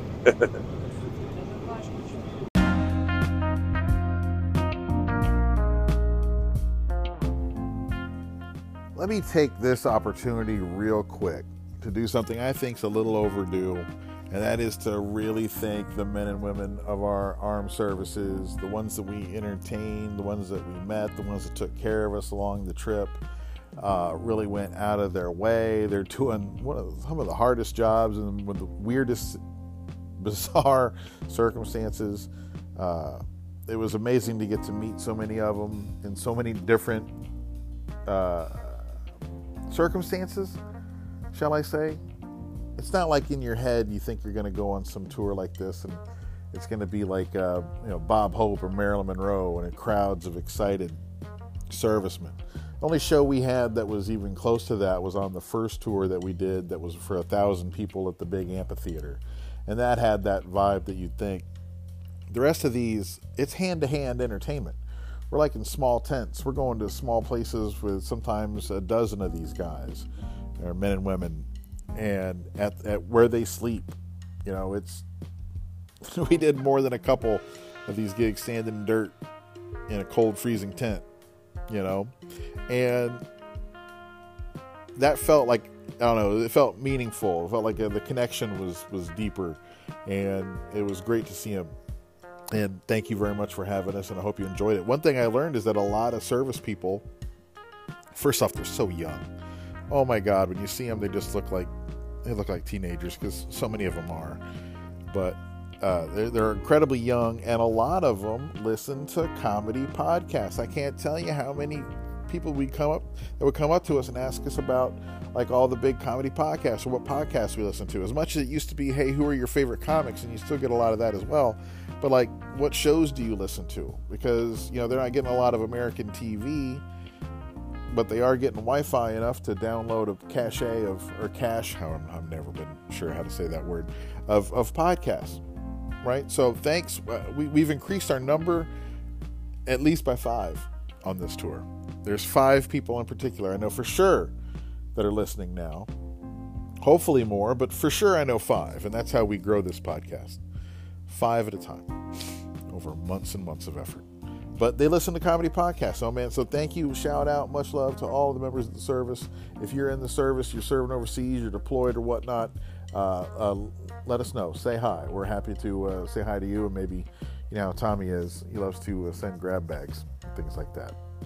So anyway, here's the final segment of, of this particular uh, episode, where we're sitting in the lobby at, in uh, Riga at the hotel, and we're about to have, uh, uh, I believe, a, a meat and cheese tray that we're about to share over coffee.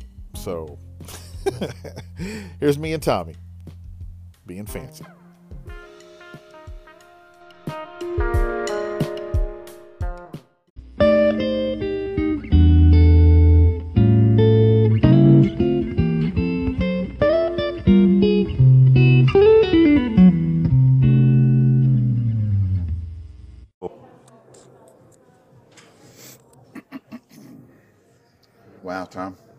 Again, huh? Here we are again. Beautiful environments, spooky Eastern European locations. Recording from Latvia. That's right. I'm allowed to say the country, I think. You know, we can say it. We can say where we are. I figure it is what it is. Welcome to the After Later podcast. I'm John Wessling. He's Tommy Drake. Today we are at the AC Hotel in Riga, Latvia. Sitting in the uh, hotel bar. I know that mumble rumble in the background sounds like it's, uh, you know, a sound that we stole off the internet or something. But that's real. That's actually what the background sounds like. Some people are speaking English. Some are speaking uh, Latvian. I believe it's the language. Probably. Mm-hmm. Probably. Most of the people in the lobby of this hotel are currently recording episodes of a podcast, so we thought we would as well. We have seen a lot of that on Yeah. this trip. They're probably discussing like geopolitics, you know, energy policies, you know, what to do with refugees. We're over here about to chronicle some farts that we made. Probably. I had a couple good ones I wanted to talk about, but uh, It's it's funny. It seems like you're talking about farts, and I'm talking about the implication of farts in the context of a Mars colony. oh yeah, oh they'd be way more valuable. you know, here on Earth we take farts for granted. Well, they're space a nuisance. Space and breathable air is going to be more valuable in in the colony. Uh, I think you'd harvest your farts on Mars. well, sure, I think. It's a valuable method. I mean, think about what it would take to to artificially produce what's in it naturally in a fart. Yeah. Be, You'd want to harvest and reuse everything that came out of your body, yeah. including the farts. Think about it here on Earth. Your your waste. You know what I mean? Your your nasty party. It would be something that's you go to great lengths to dispose of and get away from. On Mars, I mean, you're, you're going to save every gram of it. When you're on tour, in particular a military-based tour, uh, you, you don't always you, you, you eat the free food when you can. Oh, absolutely. You don't always have options. You don't have choices. And you end up in a van or on an airplane, and uh, you just uh, you can't uh, you, you, you can't go to the bathroom at home or in a privacy of a hotel room all the time. Yeah. So you end up talking a lot about uh, bodily function. I think it's a big part of touring. Yeah. Plus, I think you know when you're, when you're traveling to different places, different cultures, different climates, things like that, uh, different languages. Yeah. You always start with the things that you have the most in common with, Oh, for sure. right? Oh, for sure. Oh, look at that! Ooh, Thank you. bread. Thank you, my friend. Uh, That's nice. Is that cheese? No, Oh, that's better. He's joking. This is not the first time I've mistaken butter for a different product on this tour. We're gonna snack while we talk for sure. That's right. Absolutely. That's what we do. Thank you very much for the Pepsi. And a cappuccino. Thank you, sir. Oh, this is lovely. Oh, that's good. That's good. little, little liquid America right here. I'm having. I like when you order coffee and they give you like a little cookie with it. Seems to be common out here. Mm-hmm. How's the quality? It's a nice little cookie. But uh, enough talking about shit. Okay. Now let's move on to higher subjects. We're of course here. If you're listening for the first time, John and I are here being heroes. You know, Of course. entertaining deployed U.S. troops, Yeah. which Yeah. We're at the frightening. I was in this part of the country, in, in this part of the world, in this part of Europe last year, uh, doing some of the same bases, some different bases, and there were a lot less troops last year. All these bases have ramped up their international presence and their U.S. presence because of the conflict, the war between Russia and Ukraine Yeah. which is making me think about one of your previous after later theories that perhaps the aliens don't want to talk to us until we're beyond war. Right. There's been plenty of uh, anecdotal stories of uh, aliens jumping in and preventing us from setting off nukes. Oh yeah. They really don't want us to, to use the nukes. Probably don't. Big fans of us having them. right. But it, they also might, you know, they they might have knowledge of their own history and they might know that they weren't ready for contact back when they were warring. You know, Yeah. They're just saying, ah, they're not ready yet. You know, it's like the, uh, you know, it's like uh, in in the development of of society. You know, at a certain age, you're not responsible enough to do certain things. Right. Perhaps our society isn't responsible enough to have contact. Oh, I definitely. I think we are toddlers on In the grand scheme of scale. things. And and I think when it comes to our our warring nature, they probably look at it the same way that I, as a parent, would look at kids fighting in the yard. Oh, there you go. You know what I mean? Like, okay, here's some basic rules, right? No nukes. It's a pretty good basic rule. you know, keep it, you know, domestic. Mm-hmm. You know, no eye gouging. No. You can afford avoid it. That's why I think aliens probably are big supporters of us uh, continuing MMA Oh, yeah, hand sure. to hand. I think Sure. They'd prefer it if we settled all of our disputes in hand to hand fashion. Mm-hmm. Which I think I. How cool would that be? I th- what if that was the overriding rule? What if we had some I, lo- of, I love that ancient, the ancient idea of uh, how about your best warrior versus our best warrior? Yeah. and then everybody doesn't die. Yeah. Yeah. You know, and then you, you win this battle, so your king is our king. You know, And essentially, wasn't uh, the, the genesis of the Olympics the same idea? Like, okay, hey, even about instead of our two greatest warriors fighting to the death, how about we have a race? Mm-hmm. We have a bunch of races and different events, and we'll hang out. yeah. The difference is, you know, no, no land exchanged. You know, was exchanged after the Olympics. It was just kind of bragging rights, right? Yeah. The, I mean, the issue with the conflict here right now is over borders. Russia Yeah. trying to annex certain borders. You know, Yeah, and some of the places we went. I mean, we went to Kosovo. yeah. Which all is disputed border. which is Serbia if you talk to Serbians, That's but true. it's Kosovo if you talk to most of the rest of the world. Yeah. Yeah, we're all pissed off over land, which is, uh, I think we found, someone told us along the way, uh, one of the, the, the roots of the problem in Ukraine is that they wanted to join NATO, and NATO has a rule that you can't file for membership or you can't join if you have an active border dispute. Right. Right. So they said, well, so that's what Russia could do. They could start a border dispute so that they couldn't get in the NATO kind of thing at the time. So that makes sense. But guess what? I don't know if I'm allowed to tell you this, but uh, NATO forces have ramped up around all of this Oh, yeah. big time, just waiting for them to Oh, yeah. accidentally go over a line on any of the 12 NATO protected areas that are all around this conflict. Yeah. Going, guess what? All of a sudden, even though the Ukraine isn't in NATO, all the NATO forces are coming it. down on Russia, you know. Yeah, there's a, You can a- tell they're prepping for it, man. Oh, of course. Yeah, yeah, yeah. That's the idea. The more you're prepared for a fight, the less likely you'll have to fight it. I suppose, right? Mm-hmm. You know, if we'd have had, if we'd have been more on the, our toes in Pearl Harbor, they wouldn't have attacked. That's yeah, yeah, more than likely. Everybody's surfing, hanging out, fishing, banging nurses. I saw the movie. You know, Hawaii is just, it's such a, a gem of the planet. I don't know why there hasn't been conflict over Hawaii for all of history. Oh, there there has been. You Well, know, then. it's funny. I was talking to a friend of ours, mutual friend Paul Ogata. Oh, what a brilliant, brilliant comic. If you're a comedy fan, some of comedy fans are listening, just check out Paul Ogata's stuff. He's such a wonderful comic. And uh, I got a chance to work with him not too long ago on a ship, on a Royal Caribbean ship. And, uh, you know, he's big time Hawaiian, prom- probably say prominent Hawaiian, mm-hmm. one of the most well known comedians from Hawaii. And I was asking him a little bit about the, the Hawaiian history. Like, there's a independent uh, movement there. They don't like the Americans being there and how we treat their land and all that other stuff. And I was like, yeah, I get it, man. I'm sorry. That's just our jam. That's what we do. You know, so, but uh, my, my angle on it was, is like, man, it's kind of the devil you know.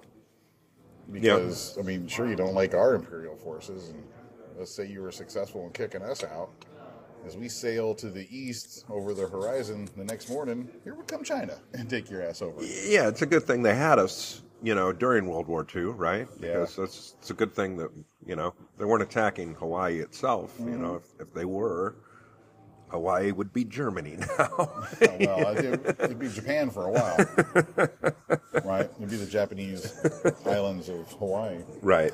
So that kind of sucks. And even even to that point, it was like, yeah, I guess you're right. So it's like, all right, so let's let's just make friends and all be cool. but yeah, Hawaii, boy, Hawaii gets a lot of uh, uh, UFO sightings. They do. You know, They do. uh, and I don't blame them. If I was if I was an alien, I would check that I'd out. check it out. sure. It looks like a nice spot, right? I'd be like, And and maybe it's just the aliens that are that land is toxic to them. They're just here to go down into our oceans. And Hawaii's kind of in the middle of, of vast open oceans, so Right. that's the only you know populated thing they have to fly over to get to their base at the deepest part of the Pacific. Makes sense. That makes sense. I thought we'd see more, or yeah, see more. Like we have, like we've seen a little, but not enough. you know, the areas that we've been on on this tour are supposed to be UFO hotbeds, man. They are, and we're with Tom Foss, who has a relationship with UFOs, know. who, gotta- who seems to see them all down. the time. and they seem to see him. Yeah, I thought for sure. So we got the bait. It's uh, We do. people. So people who have UFO experiences, they're like people who've been hit by lightning before. Or They tend to attract it. yeah, or like or like ghost hunting with with certain spiritual people. that They're, they're just the spirits. They're like, oh, we can talk to them. They'll hear us. You know. So looking for UFOs with Tom Foss is you got a much better chance of seeing it. You know, he's been seeing them his whole life. yeah. But it's been cloudy everywhere we've gone. It's it's uh it's funny because though it's rough weather time here in Europe, uh, it's been a kind of a pleasant version of rough weather that we've experienced. It is true. We haven't had to deal with high winds. We haven't had to deal with nasty precipitation. I mean, there's like snow globe snow falling right now. Oh yeah, very very picturesque, very very beautiful. And this happens here every year, so it's very functional. Nothing's shutting down. The roads mm-hmm. are drivable. Yeah. People know what they're doing. Not there hadn't been standing ice on the freeways or the No. roads or any of that kind of stuff. No. Ooh, here comes the meat tray. All right. Oh, this party just Thank got you. If you could just, yeah, make it happen in Man. between us. Thank you so much. Perfect. That is nice. I got You know, I'm gonna take a picture of Strawberry that. jam, yes. Gotcha. Okay, welcome. Thank you. Thank you. Hey, will you do me a favor, my friend? Oh, what's your name, my friend? My name is Ols. Thank you. Hey, will you, just for audio purposes, will you describe what we're seeing? Yeah. What's what is Oh, here? What are we, these? We meats? just want to know. Fancy local meats. Fancy local meats. so, uh, from the local meat, we have uh, this meat. There was a chorizo. Mm-hmm. Oh, nice. There goes a ham. Uh, also, it goes a beef. Okay. Uh, and the pork as well, the chorizo. Nice. What do you in in your in uh, your language? What do you call these? Latin. Yeah. What do you what do you call? Gurchik. What is it? Gurchik. Gurchik. Gurchik. Gurchik. Gurchik. Something like a crunchy some Pickle. We call Yeah, it the pickle. uh, yeah, pickle. crunchy pickle. Crunchy pickles. Something like Pickles, that. That's right. Awesome. Awesome. Well, thank you, my friend. Thank you. Thank you, I'm sir. Thank you. Enjoy this greatly. Would you like to have a coffee? Uh, one more coffee, Yeah, and please. one more Pepsi, please. Yeah, thank you. Uh, I think uh, that explains why we talk about farting all the time, John. We just Yeah. ordered a multi meat tray here. Yeah. Of everything here is Oh, mostly meat. I'm so excited about all this. Tom, don't take this the wrong way, but I can't wait to get this meat in my mouth. Hey, how could you take that the wrong way, Johnny? How could you? Thank you. That's good.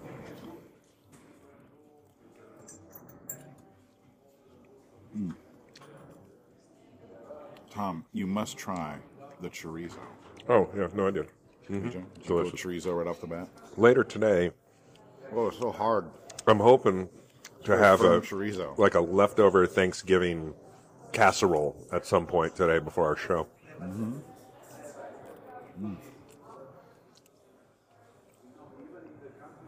Where were we before we were interrupted by food? Who cares? This food's so good. Makes you forget about aliens. Um, if you tour around Europe, it's really a meat and cheese tray tour. Uh, you go to the free breakfast at the hotel. You and I have just been making ham and cheese sandwiches every morning. Uh, the only proof of vegetable I've seen is rhubarb. Also, there are these mini gherkins. That's true. I mean, Must have been a cucumber at some point. these are these are be good for audio. Ready? Here's uh, taste one of the gherkin. Yeah, not as crunchy as you'd think. Oh, great. We're doing a ASMR podcast now. Boy, Is that what it's called, ASMR? Mm-hmm. yeah, that'd be great. I'm gonna put that in the uh, description of this episode. Hmm. I'll just get some some listens. This is just really good audio of John Wessling eating pickles. Mm-hmm. Mm. It's hard to eat pickles and mouth breathe at the same time. This will be. Luckily, I have 47 years experience. Come from a long line of mouth breathers. this will be good for the van ride, huh? Yeah, well, oh look at the look at the darkness inside that cheese. Mm. Oh my god, that is that is local fungus. I'm gonna eat it all. I don't care. Man, we're getting close to the end of this this run. We got like what three more days till we make the long flight back to the continental United States of America. And we've had some wonderful shows. We've had some challenging shows for sure. Yeah. Um, our last show on paper is the most challenging. Mm-hmm. But last time I did one of these, the last show on paper was the most challenging and was the best show Really. because it was at the the roughest, most horrible conditions, uh, location base that you could possibly be at, uh, and still get a show. You know, there are bases that are worse conditions that don't even get us because they don't want us there. It's too dangerous for us to be there. Well, last time we did this, or last show, thank you, um, was on one of these rough bases, but the base was so rough that we're so happy that we came that every single, all, all of the 80 people stationed there, all of the 80 people stationed there came to our show because they needed it. And they were, They look over and even the guard, the guards are there. oh, the like, guys that "Oh, were shit." supposed to be guarding the gate were there. and I even made a joke about that. I'm like, shouldn't you guys be there? Yeah, it'll be fine. Nothing's happened in two days. I'm watching it on my phone. Mm-hmm. So I kind of, I'm kind of hoping for that on our last show, you know? Yeah. Um,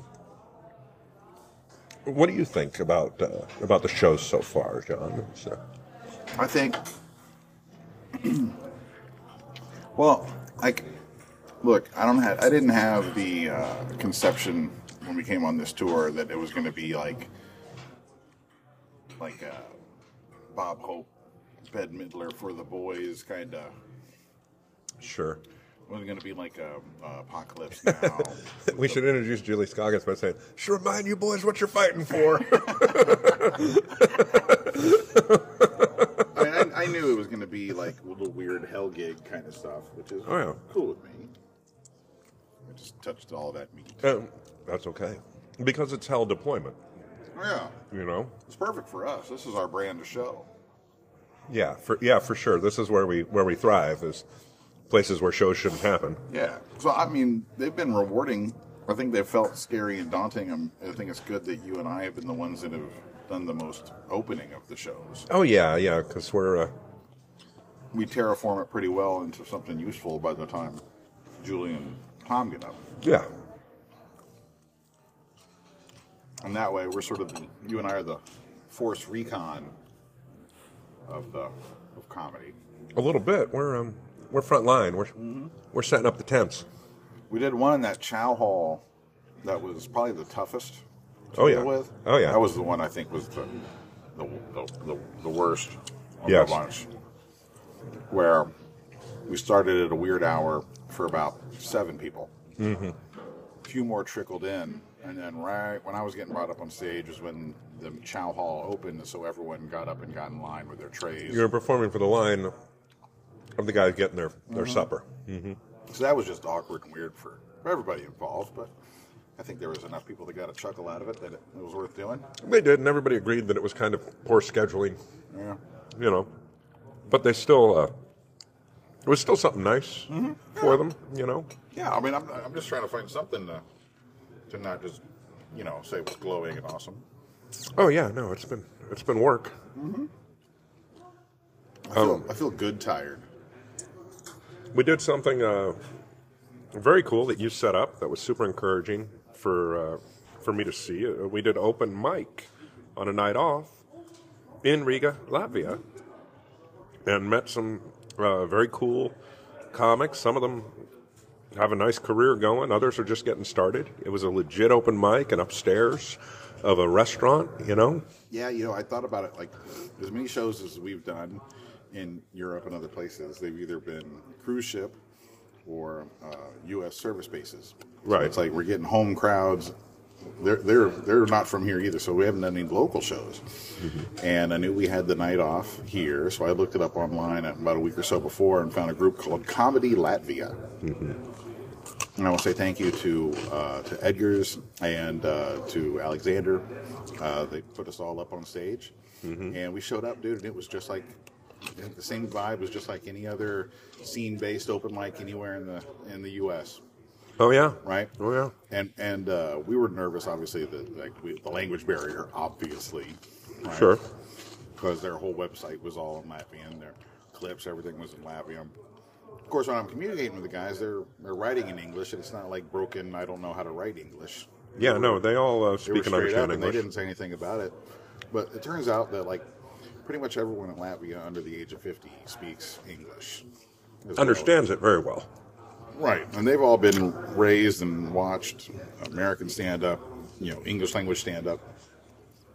So there was one other person speaking English on the show, and he was a Brit who moved here, and uh, he did his show in English, and we're glad that he went up like first or second, so we could see it. He was the first English speaking comic on the show, and he was a good comic, funny, funny dude. Good comic, his stuff was sharp, and um, yeah, and they laughed at the right spot, so I was like, okay, that was good. We're like, all right, so we don't have to go up there and just do mime. I'm not gonna do my Pagliacci impression.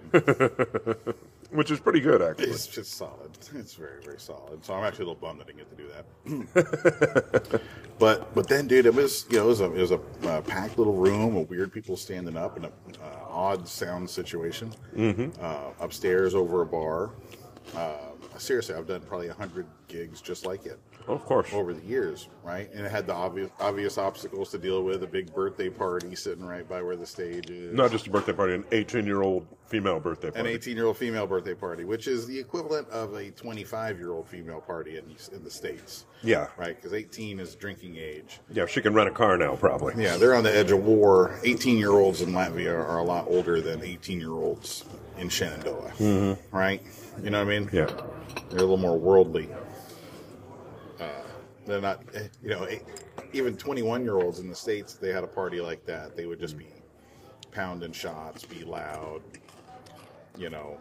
I'll tell you what, They were like sophisticated. They were drinking wine. By our standards, it was a pretty cool, respectful open mic crowd. Absolutely, it was. You know? Absolutely, it was. I was I was blown away how how well it went. Oh, And- yeah. and, and it felt good to be open mic nervous. Yeah. to be like your our resumes didn't matter. Matter of fact, I'd say the stakes were even higher. The the the, Oh, for sure. the barrier to acceptance was even higher.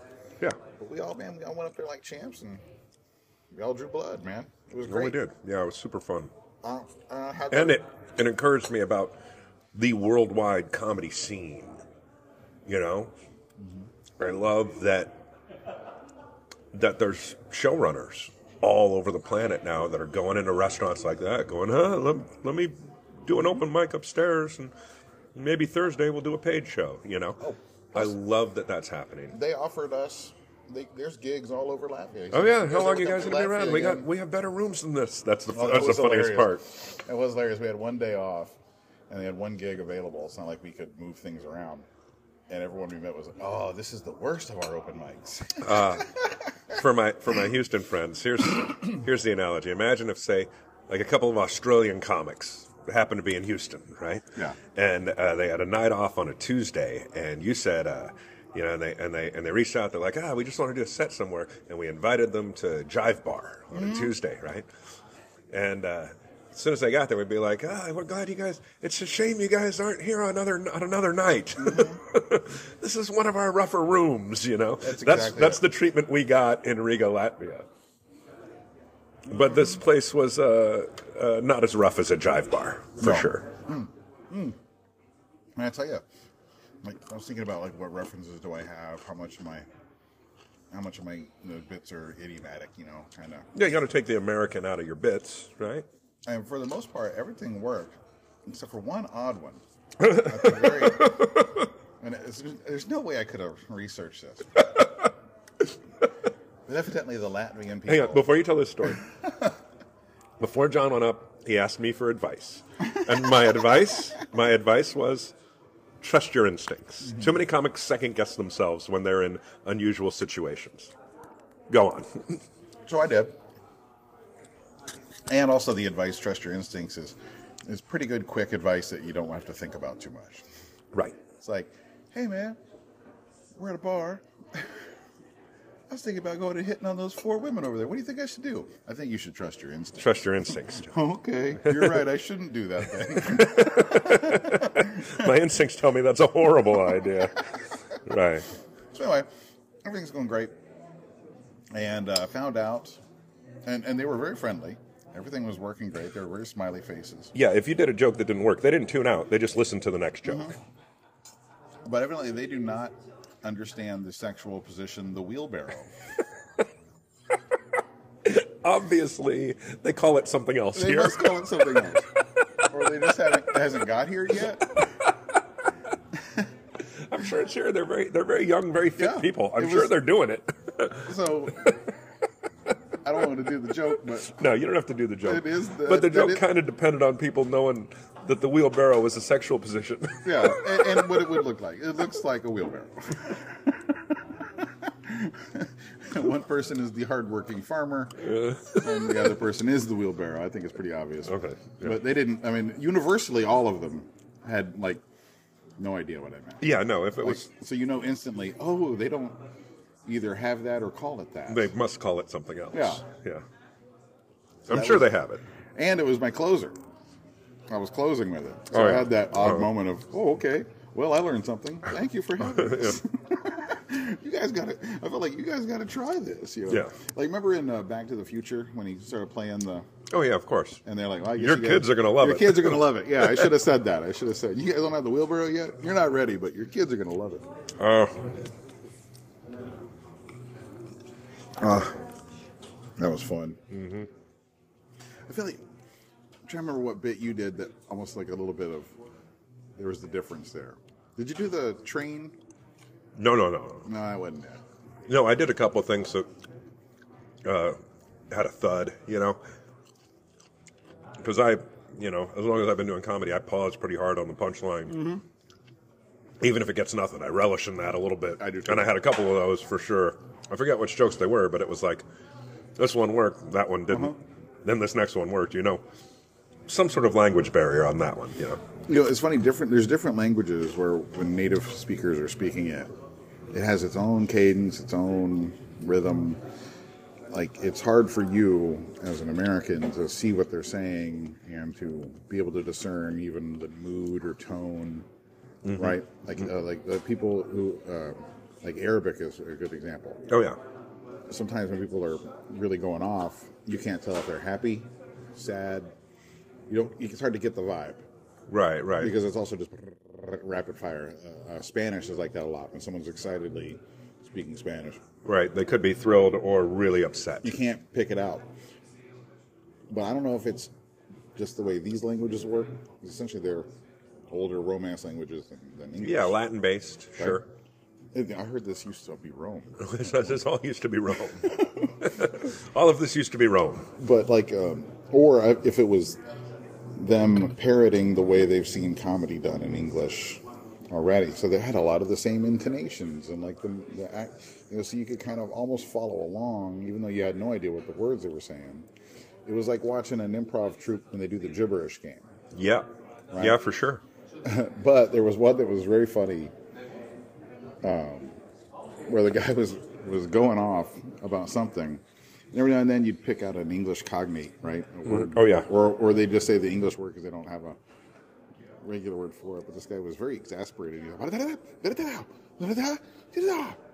and he goes, "But in terms of service, That's right. and it was like instantly like, oh, I know exactly what this. I, bit is I know what this bit is about. I know yeah. exactly. He's like, no one reads them. You just click them, and like the hidden, you know. Yeah. I was like, I got it now after that. But I just like that they didn't have the Latvian. Now, bringing this up is because I want to talk about a previous uh, after later theory, Yes.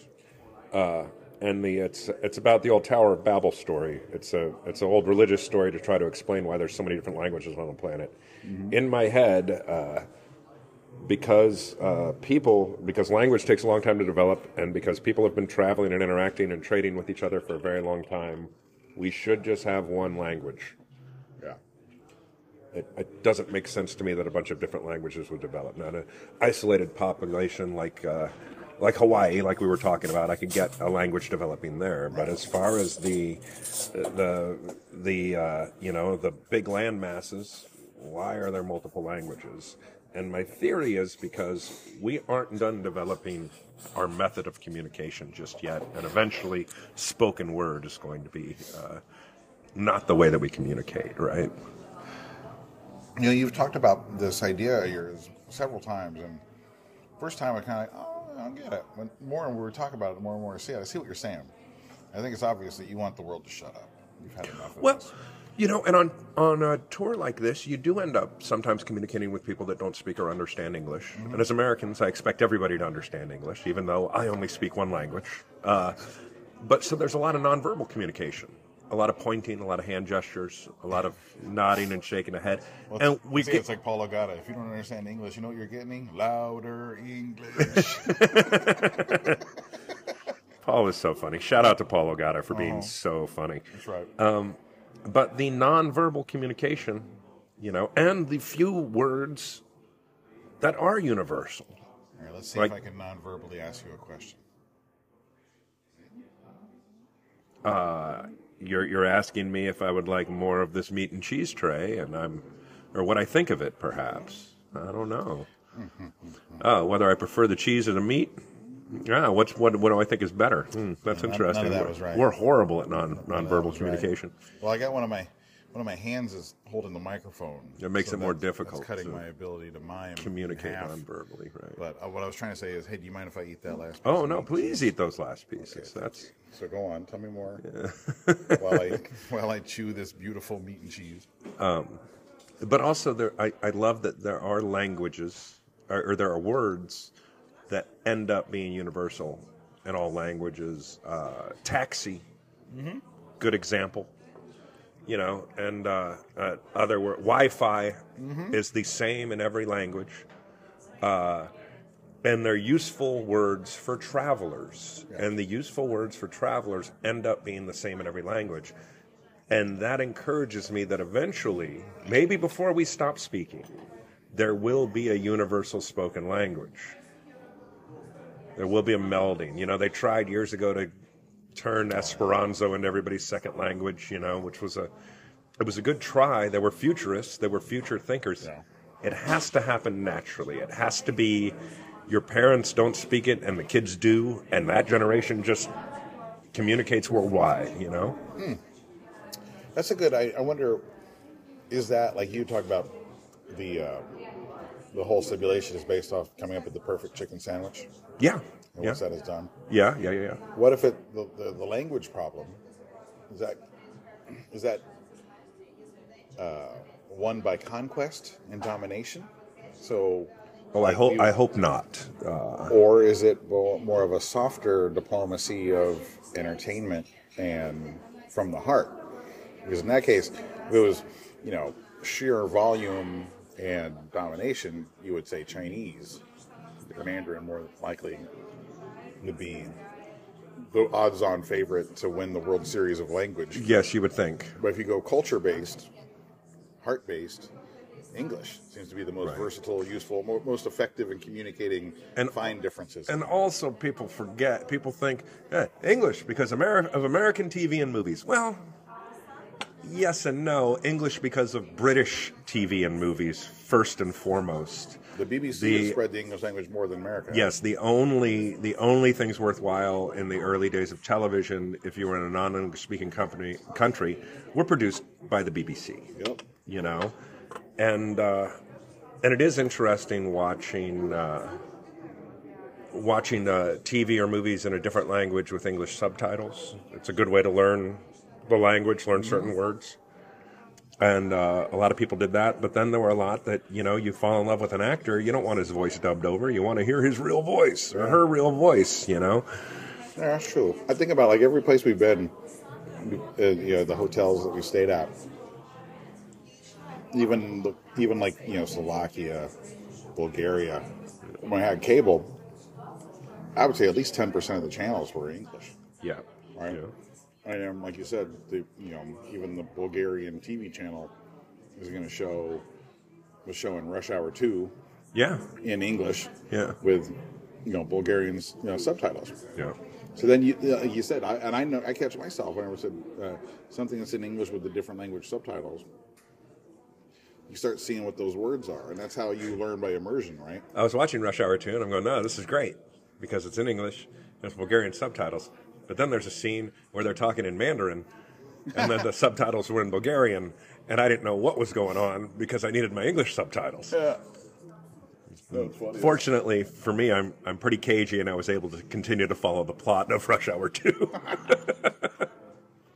You are pretty cagey. being being a world traveler that I am, mm-hmm. pretty cagey. I've said that about you before. Yeah. Yeah, what a trip, man. Now, these are definitely.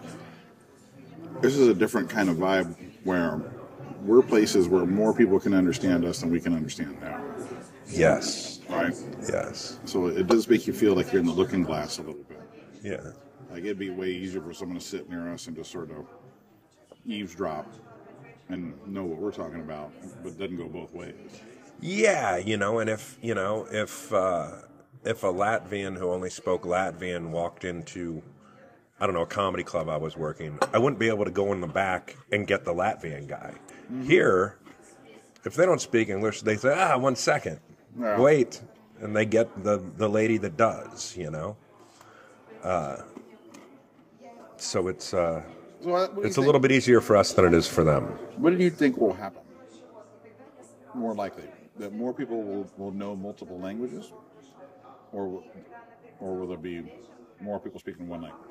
I think the languages will meld. They're already melding, and the the example of that are the words I was talking about that are the same in every language. Like okay, yeah, and where where we, where we live, you see English and Spanish melding, and then just a, few hours drive, you see English and French have melded. You know, so um, all of those, yeah, all of those kind of uh, kind of meld together. Every generation has more and more shared phrases and less and less old world. And we see phrases going away. We see old world, old terms going away, and we even joke about them sometimes. You know, we use old school terminology that has just kind of died, and there's new school terms that come up, and those new school terms are more universal language wise. Um, also, something that you and I aren't a big part of, but that's affecting worldwide language, is uh, video game culture. You know, uh, there's a lot of words that have become universal through hugely popular video games, you know, that are the same in every language. Uh, which is encouraging, man. Yeah. Encouraging. trippy man. Well, we're at that point, Tom, where we're about to get our rides about to show up. So Yes. we said let's put a pin in this episode right here, Okay. and then hopefully uh, record later tonight when we get back, and with a couple beers in us. Okay. Maybe we'll if we can get Foss in the right emotional mind state to talk about uh, his stuff. We got to get that done before before we leave Europe. We have do. get Foss. We do for sure. Uh, because he's our he's our bridge to communicate with the aliens, I think. That's right. That's right. He's not just the leader of our All Stars of Comedy tour. He's our liaison with the Greys. Oh yeah, for sure, no question. Uh-huh. I wonder if it is the Greys. Who know? I, I uh, can't wait to ask him specifically. That's true. And maybe they like him because he's a shorter guy. Well, yeah, yeah. And he's he's a hugely peaceful human being. That's right. Uh, he's also extremely honest and kind and charitable. Yes, he does have sweet, sweet vibes. He does. His aura is all happy. Yeah, and that that might be what draws them to him. That's why they stay away from us. Perhaps. My weird ass vibe. all right, we'll be back with more after later in just a little bit.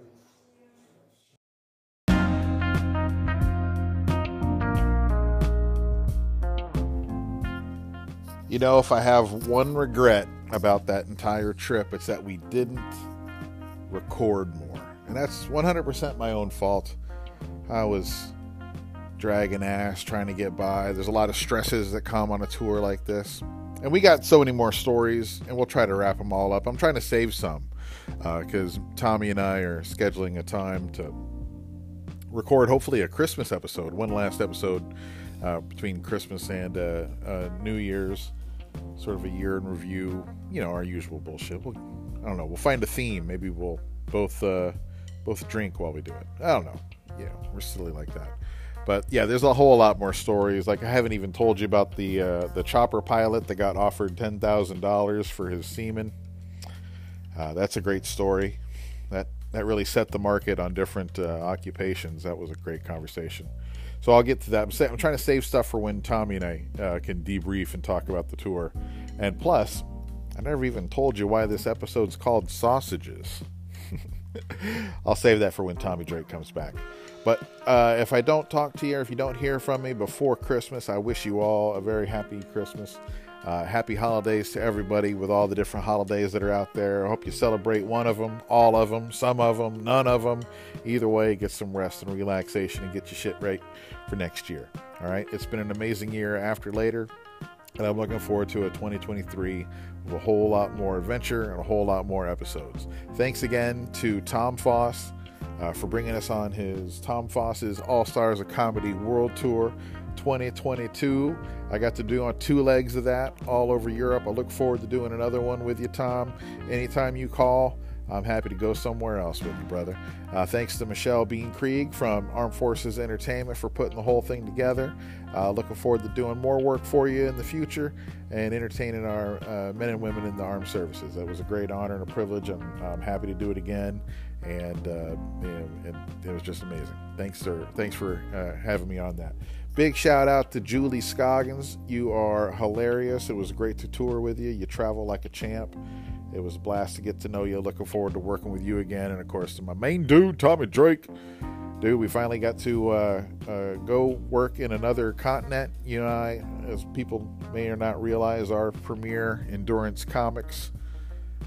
The men who did 50 states in 50 days, the first, along with their buddy Chuck Savage, of course. It was a treat to get to do that with you. Hopefully, we get to do it again soon. All right. Until next time, uh, hit us up on Twitter. That's at After Later, A F T E R L, the number eight, the letter E R. Uh, on Facebook, it's After Later Podcast. Give us a share, give us a comment. We're available pretty much anywhere podcasts are found, and hopefully, we'll have some big news coming up in 2023 to make it even easier to find us and share us and watch us. All right. Until next time, Boo Boo Lit Fam.